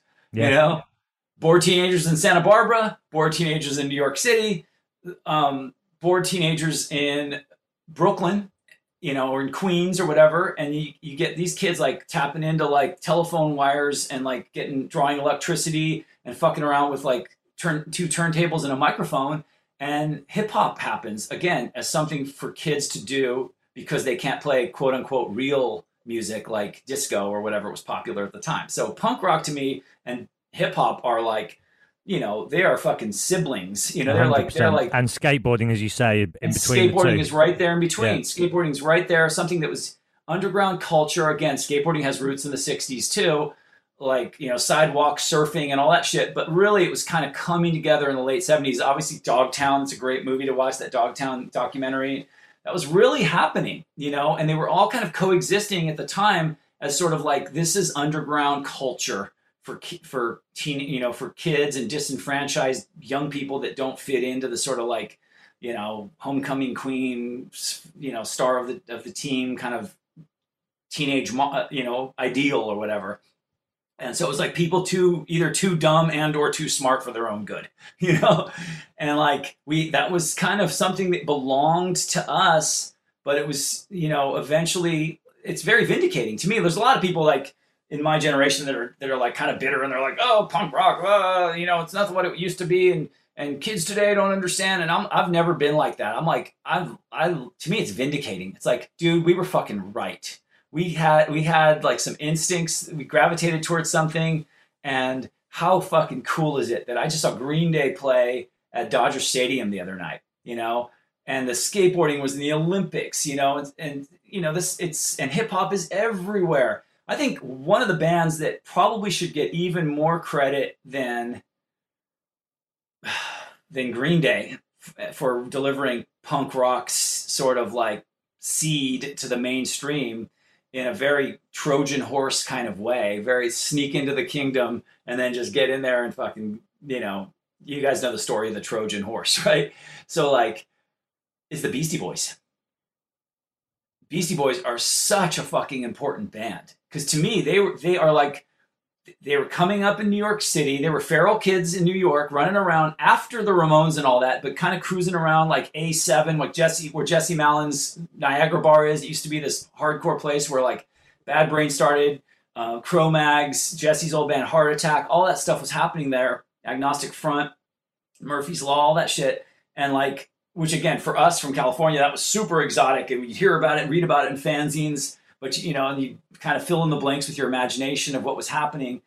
But like the Beastie Boys were right there playing with those bands, and then they had the fucking just fucking nerve and cojones to like as if it wasn't dangerous enough to be on the Lower East Side in the early 80s. They went across the fucking bridge and went to like be the only white kids at a fucking underground hip hop party. And they saw that shit and were like, dude, we should do this. This is even more punk rock. It's kind of to me, and this sounds fucking audacious of me to say, but to me, it reminds me exactly of me and my friends who were at the punk show and then went and found bands like Poison and Guns N' Roses at small clubs in LA.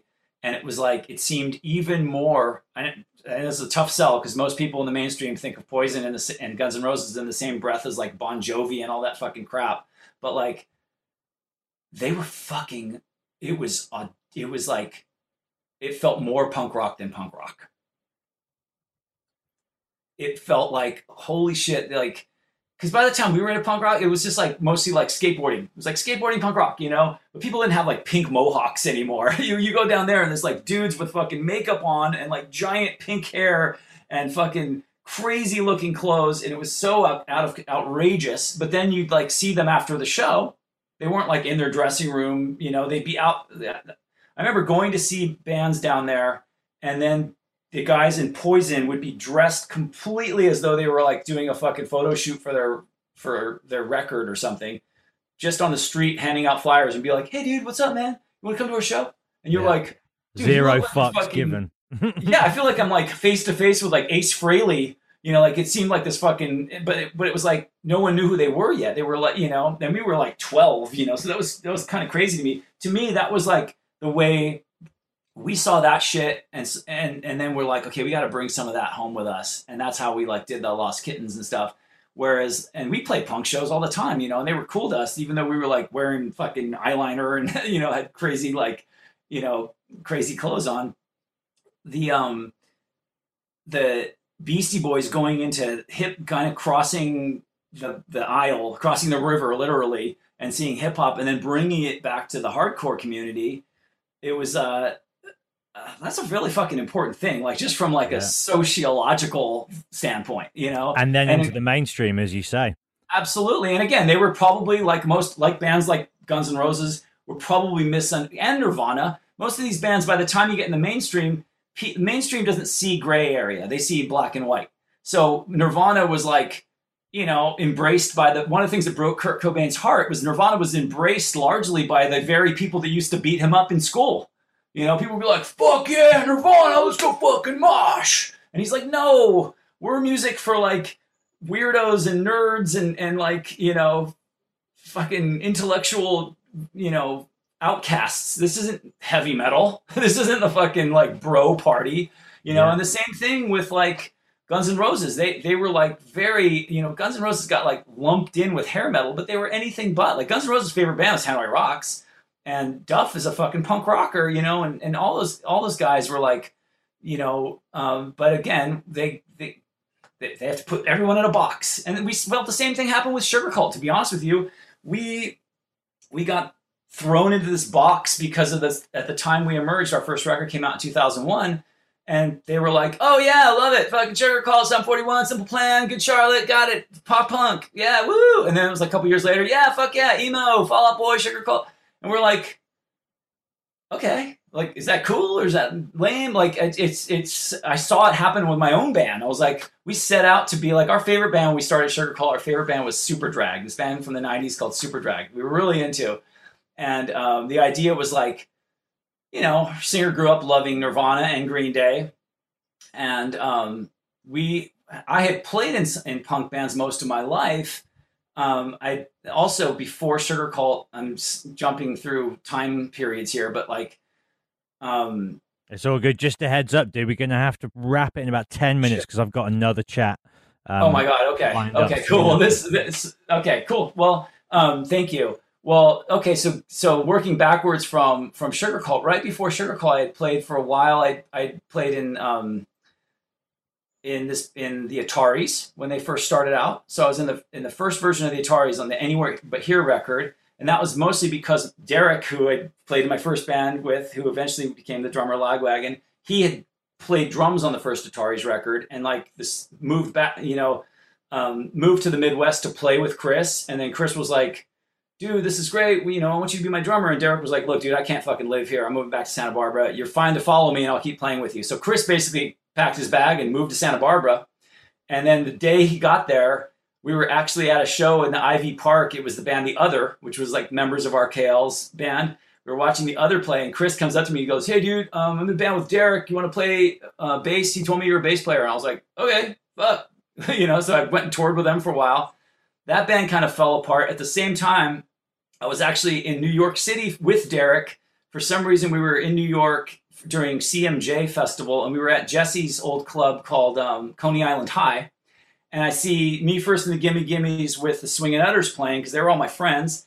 And I was like, I see Max from the Swingin' Utters playing bass, and I go up to him. I'm like, dude, why are you playing bass? What happened to your bass player? And he's like, oh, he's he quit the band. He's going to graduate school or something. And and I was like, oh shit, man. Well, um, I was kind of un- unhappy with the Ataris, to be honest, because Derek was like a dear friend of mine from growing up, and he had gotten he had become strung out on heroin. you know, there's no way to mince words. He'd become a drug addict, and it was just really sad for me to, as any as anyone who has ever been friends with someone who's a drug addict, it's a very sad situation because no matter how much you try to like support them or help them, it's really something they can they can only do for themselves. You know. So like, it seems like a lot of people from your area fell foul for that as well. Oh, you know, whether it was yeah, Lynn or it. Jason or Oh yeah, happened to Lynn Strait, happened to the guys in RKL, and then Derek, who was such like I said, he was like the kid who was always good at everything. You know, and so smart, like the most talented. But you know, I was kind of like thinking I can't keep playing with the Ataris. Like they, they you know, Chris was just you know too young. He was he, he didn't really know what he was doing. band was really kind of held together by duct tape, and you know, um, and Derek was, you know, I couldn't be shoulder to shoulder with Derek and get to a town and watch him just run off and ask someone where the bad part of town was, and you know, I could just didn't want to see that happen in real time. I was kind of looking for like other. You know, I sort of had my sleeping with one eye open, seeing if there was any other options. And when I saw Max playing bass, I was like, dude, here's my number. Like, call me up if you ever need someone to fill in on bass. I, I love your band, you know, because I love the Swingin' Utters. I'm on tour with the Ataris. We're s- crashing at my mom's house in between um, tour dates for a night, and I check my answering machine there, and it's Max going, "Hey, it's Max from the Swingin' Utters. Just wondering if you're still down to play bass. Um, remember we talked about it in New York?" And I'm like, "Oh yeah," and, and he gives me his number. I call him up. He's like, "So we're uh, leaving for Europe in about um, ten days, and we're going to be gone for about two months. So just wondering if you want to like learn our songs and play bass because I really don't want to play bass." And I'm like, "Okay." you know, again, just say yes. and so he told me which songs to learn, and I spent the rest of the Ataris tour like learning their songs, you know, with a like a, a Discman and some headphones and a little acoustic guitar we had in the van. And then at the end, the serendipitously, the Ataris tour ended in San Francisco, which happens to be where the Swingin' Utters live, because I lived in Santa Barbara at the time, you know, and I just had them literally drop me off with my gear. I'm just like drop me off with my bass From one fucking- straight to the next. Love it. yeah, and I just dropped, got dropped off at some random address I had, and then in the mission in San Francisco, I knock on the door. It's like some chick covered in tattoos, and she's just like, "Yeah, the guys aren't here, but you can come in and hang out or whatever." And and, and then I met the guy, like Max showed up, and I'm like, "So, dude, when are we gonna practice?" He's like, "Oh, I think we're gonna practice like tomorrow night, dude." I'm like, "Okay." Um, I was like freaking out. I'm like, I just, I don't even know these guys. I know Max. I don't know anybody else in the band. I, I, I think I learned the songs right, but I don't know you know and, and then the next night happens i'm like are we going to rehearse he's like oh I, our drummer's hanging out with his girlfriend and um, probably not going to be able to make it so so literally end up getting together once and rehearsing once the set we ran through the set once and the next morning i'm on a fucking plane all the way to berlin germany and we play 48 shows in 50 days i literally had the fucking guitar tech like um, shannon I had him holding up like a, a cheat sheet with my like I, on the plane. I made little cheat sheets for myself. It was like and their songs like it's almost like the ramones where like it's deceptively it seems like it's easy but they're so Yeah. similar that you get like nervous you're like is this the one that starts that goes d a d a or the one that goes a d a d you know and so it was it was kind of but it was it was a real trial by fire and i and i learned so much about touring we shared a bus with with no use for name and at the time chris shiflett was the guitarist of no use for name so here's me and my buddy chris from growing up after we played Lost Kittenz for four years together. Here we are back in, you know, in the same tour bus, both of our first time touring Europe, and we're just hanging out all the time, reminiscing about growing up, and just like, just tripping out, man. It was just such an amazing thing. And like, I basically thought after that, I was like, well, fuck, I guess I could say I did it. I went and got to tour Europe with a band that has actual fans that know their songs. And I came home from that and was like, okay, what do I do? Do I join the Swingin' Utters? Another another friend's band was Nerf Herder, and that's a whole other story. Honestly, there's too many stories. I had Each Linus on the show. I know he was in the band way later, but um, Right, right. Well, it, I mean, there's so many things that happened in between. Like me and Joey at around the same time as the Swingin' Utters and the Ataris. Me and Joey had a Joey had started a record label called My Records, and he had kind of overbooked himself with Lagwagon as he always does, and basically came over to my house. I was still living at my parents' house, and he came over to my house with a computer and like a folder full of shit, and he's like, "Here, dude." Can I just pay you a couple hundred bucks a month and you'll just can you just run my label for me? I gotta go. Sorry, later. And then he just disappeared. And I was just like, um, Mm, all right, I'm gonna figure out how to run a record company because I was just always the guy in my band who would make all the phone calls and like do all the businessy shit in my bands. So I ended up running his label, My Records, and we signed Nerf Herder, which was the old drummer of Lost Kittenz, my band with Chris Shiflett, Steve Sherlock. He used to have long hair. Now, of course, he's got the glasses. He was the drummer of Lost Kittenz. And then the singer of Nerf Herder, Perry, was the singer of this other great local band. So they joined forces, had this band. I was screen printing t shirts with Steve Sherlock at a job that I had at the time. And he was like, dude, let me play you my new band with Perry. And I was like, okay. And he played me Nerf Herder. And so I go to Joey, I go, dude, you got to hear fucking Stephen Perry's new band. They're so good. And he listens to it and he's like, dude, this is great. We should put this out. We, we put it on the first compilation we put out. And then he was going to make a seven inch. And I was like, dude, if we're gonna go to all the trouble of setting up the drums and the microphones just to make a seven inch, why not just make a whole fucking record? It's gonna be it's actually cheaper to press a CD than it is to press a seven inch, and is, and it's the same price to set up the drums for two songs or for ten songs. So why don't you just make a full length record? He was like, okay, and we made that first Nerf Herder record. We put it out on my records, and I made phone calls. I got that that song Van Halen on the radio and that was when my life could have changed. I could have turned into a record executive. Yeah, yeah, but yeah. I just and I had a panic attack, and I was like, dude, I want to fucking play music. Um, and so I just I kind of steered the ship. It was like fate was kind of telling me be a guy who run who signs bands for record companies because I was pretty good at it and I enjoyed it.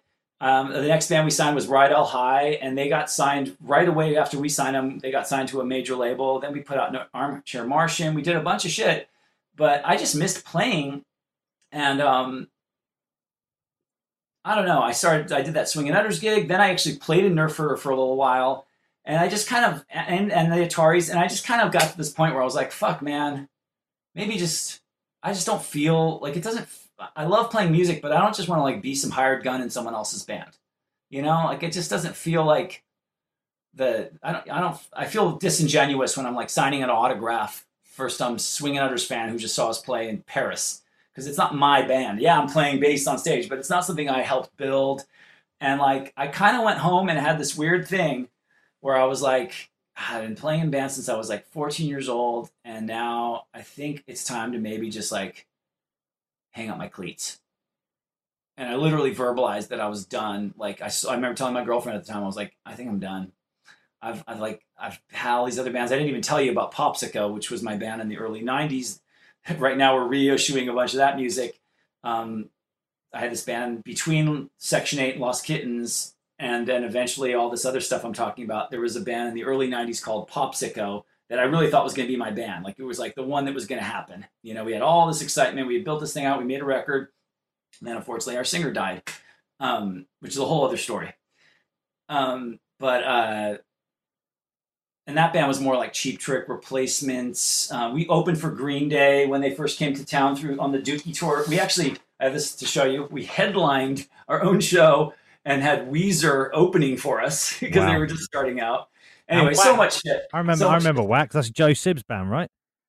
And Joe Sib's band Wax, which is, I mean, dude, like I'm telling you, this whole this flyer could be a whole episode because yeah. you've got Joe Sib in Wax. You obviously Weezer, who was called Weezer because they lived in the same apartment complex as Joe Sib, and they thought, well, Wax is popular, so we should call our band something that starts with a W.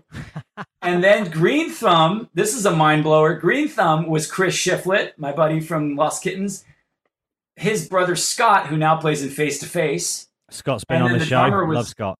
Scott Shiflett, great guy. And he was the reason we knew Joey Cape because he was Chris's older, cool older brother who was friends with Joey Cape, which is why all those older guys were nice to us because they all uh, respected Scott. It's so fucking crazy.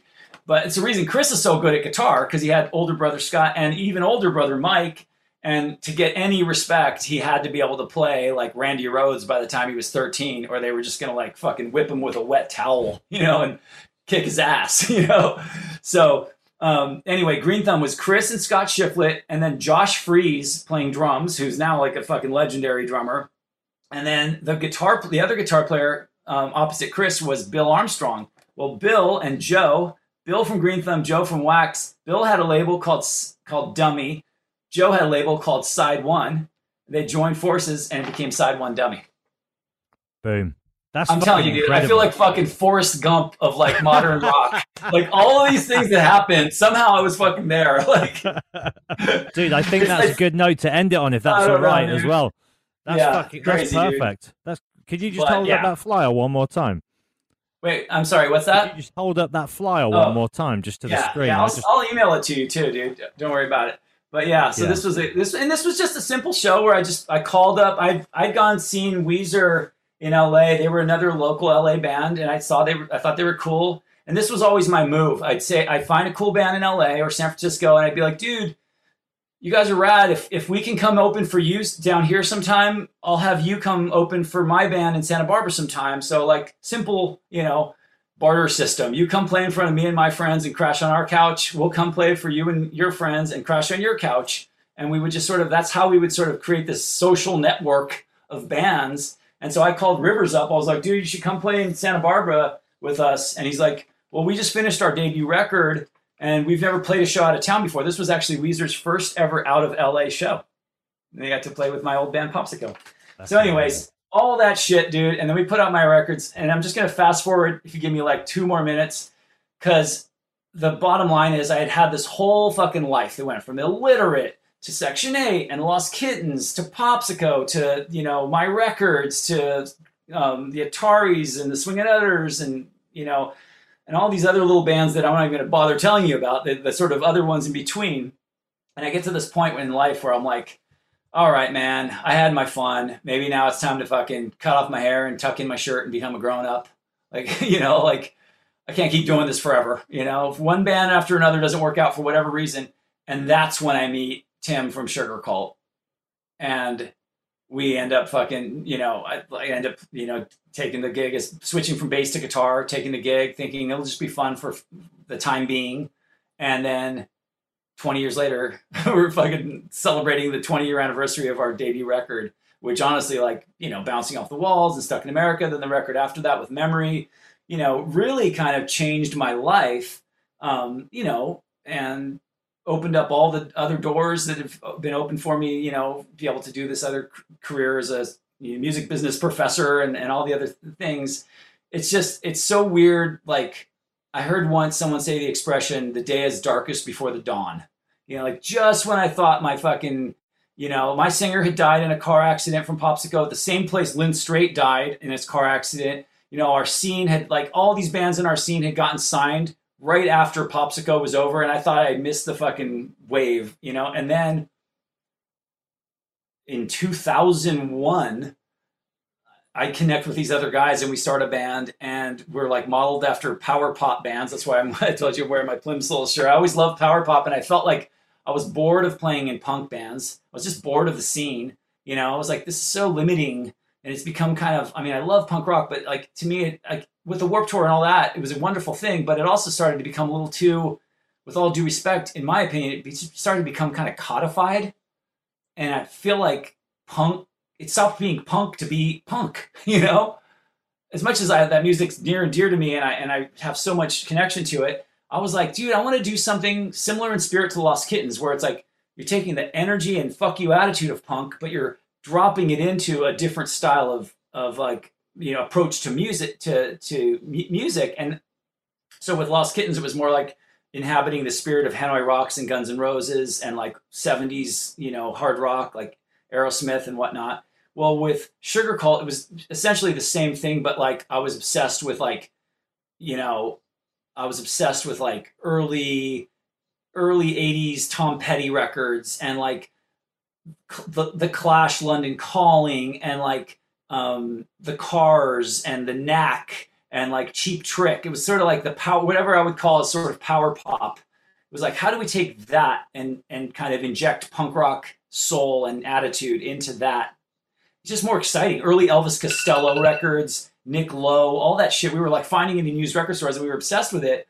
We are like, couldn't couldn't we do something sort of in this world? There was this band that was really great called the Exploding Hearts, you know, that, that- where they all died in a car tragic van accident. There was like certain bands that sort of like approached that, but they always seemed to be so like tied to being retro. And we were like, we don't want to be retro. We want to do something modern and forward thinking, but take like some of this like you know underappreciated elements of or under misunderstood shit like from the past and like inject it into something new and that's kind of what we did with sugarcult and we you know again like like most shit we got lumped in with this movement of bands but you know i love a lot of those bands too i love jimmy Eat world's bleed american that was a fucking great record and we you know a lot of those bands um, and green day american idiot of course um, and we just uh, and I saw it as a positive. I was like, this is a cool opportunity to take what I've learned through all these fucking years and finally be able to like realize it and put it into this band that's actually getting some attention. We ended up getting songs on the radio and getting these big tours.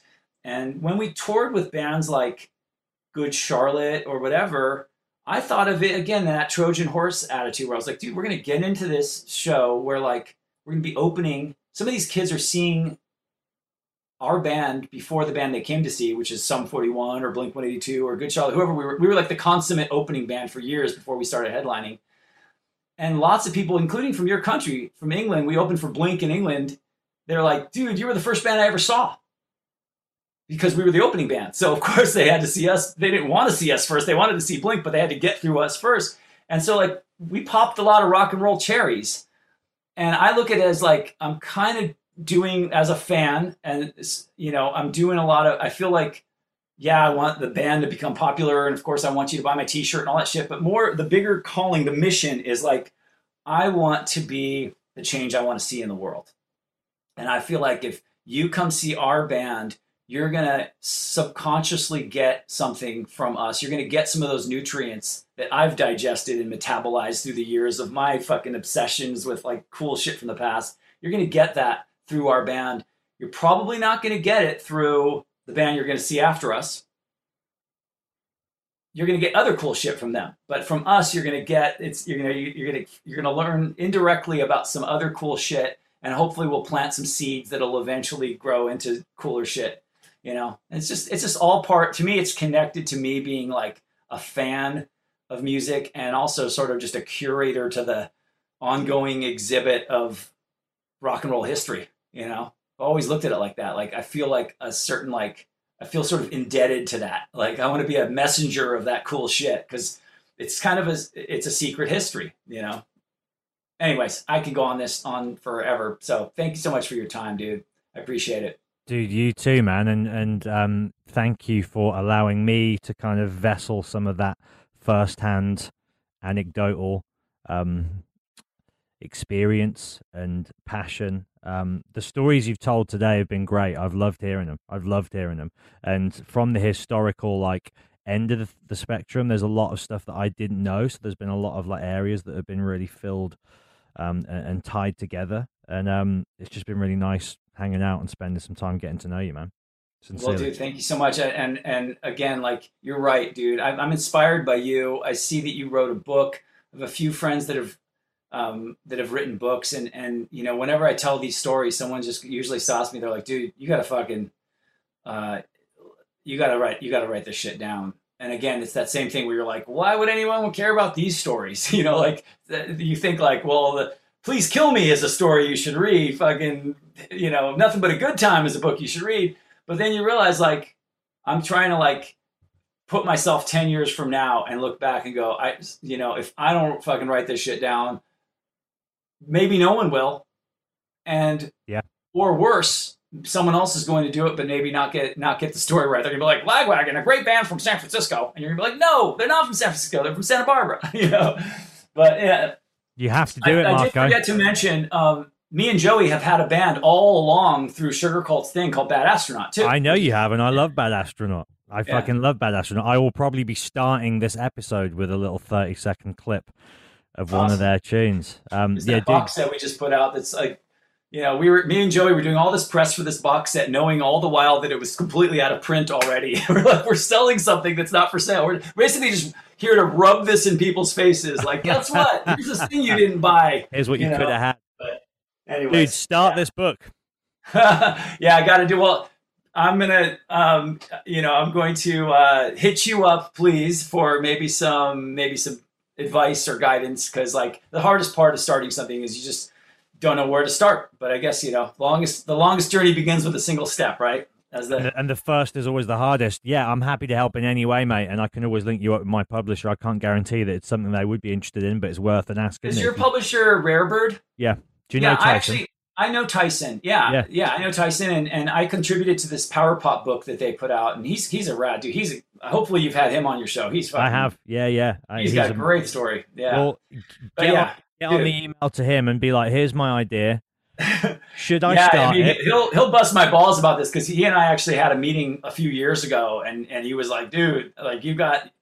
The, the hardest he was like you have a couple books you have to write. It, he's like you, you, don't just have one book. You've got a few books so you better get started. So yeah, well, hold me accountable. And um, dude, I look forward to having an opportunity to meet you in person someday, man. You just seem like such a cool dude, and I really appreciate what you do for the scene, and um, it's really inspiring, and it's and it's badass, and uh, yeah, dude, Thank another for- good excuse to come to England, know. So Thank you very much, Marko. That really means a lot, man. And um, yeah, one side of the pond we will. If not this side, then likely your side beforehand. But if you're over here, keep me posted. And um, yeah, I look forward to it too. right on.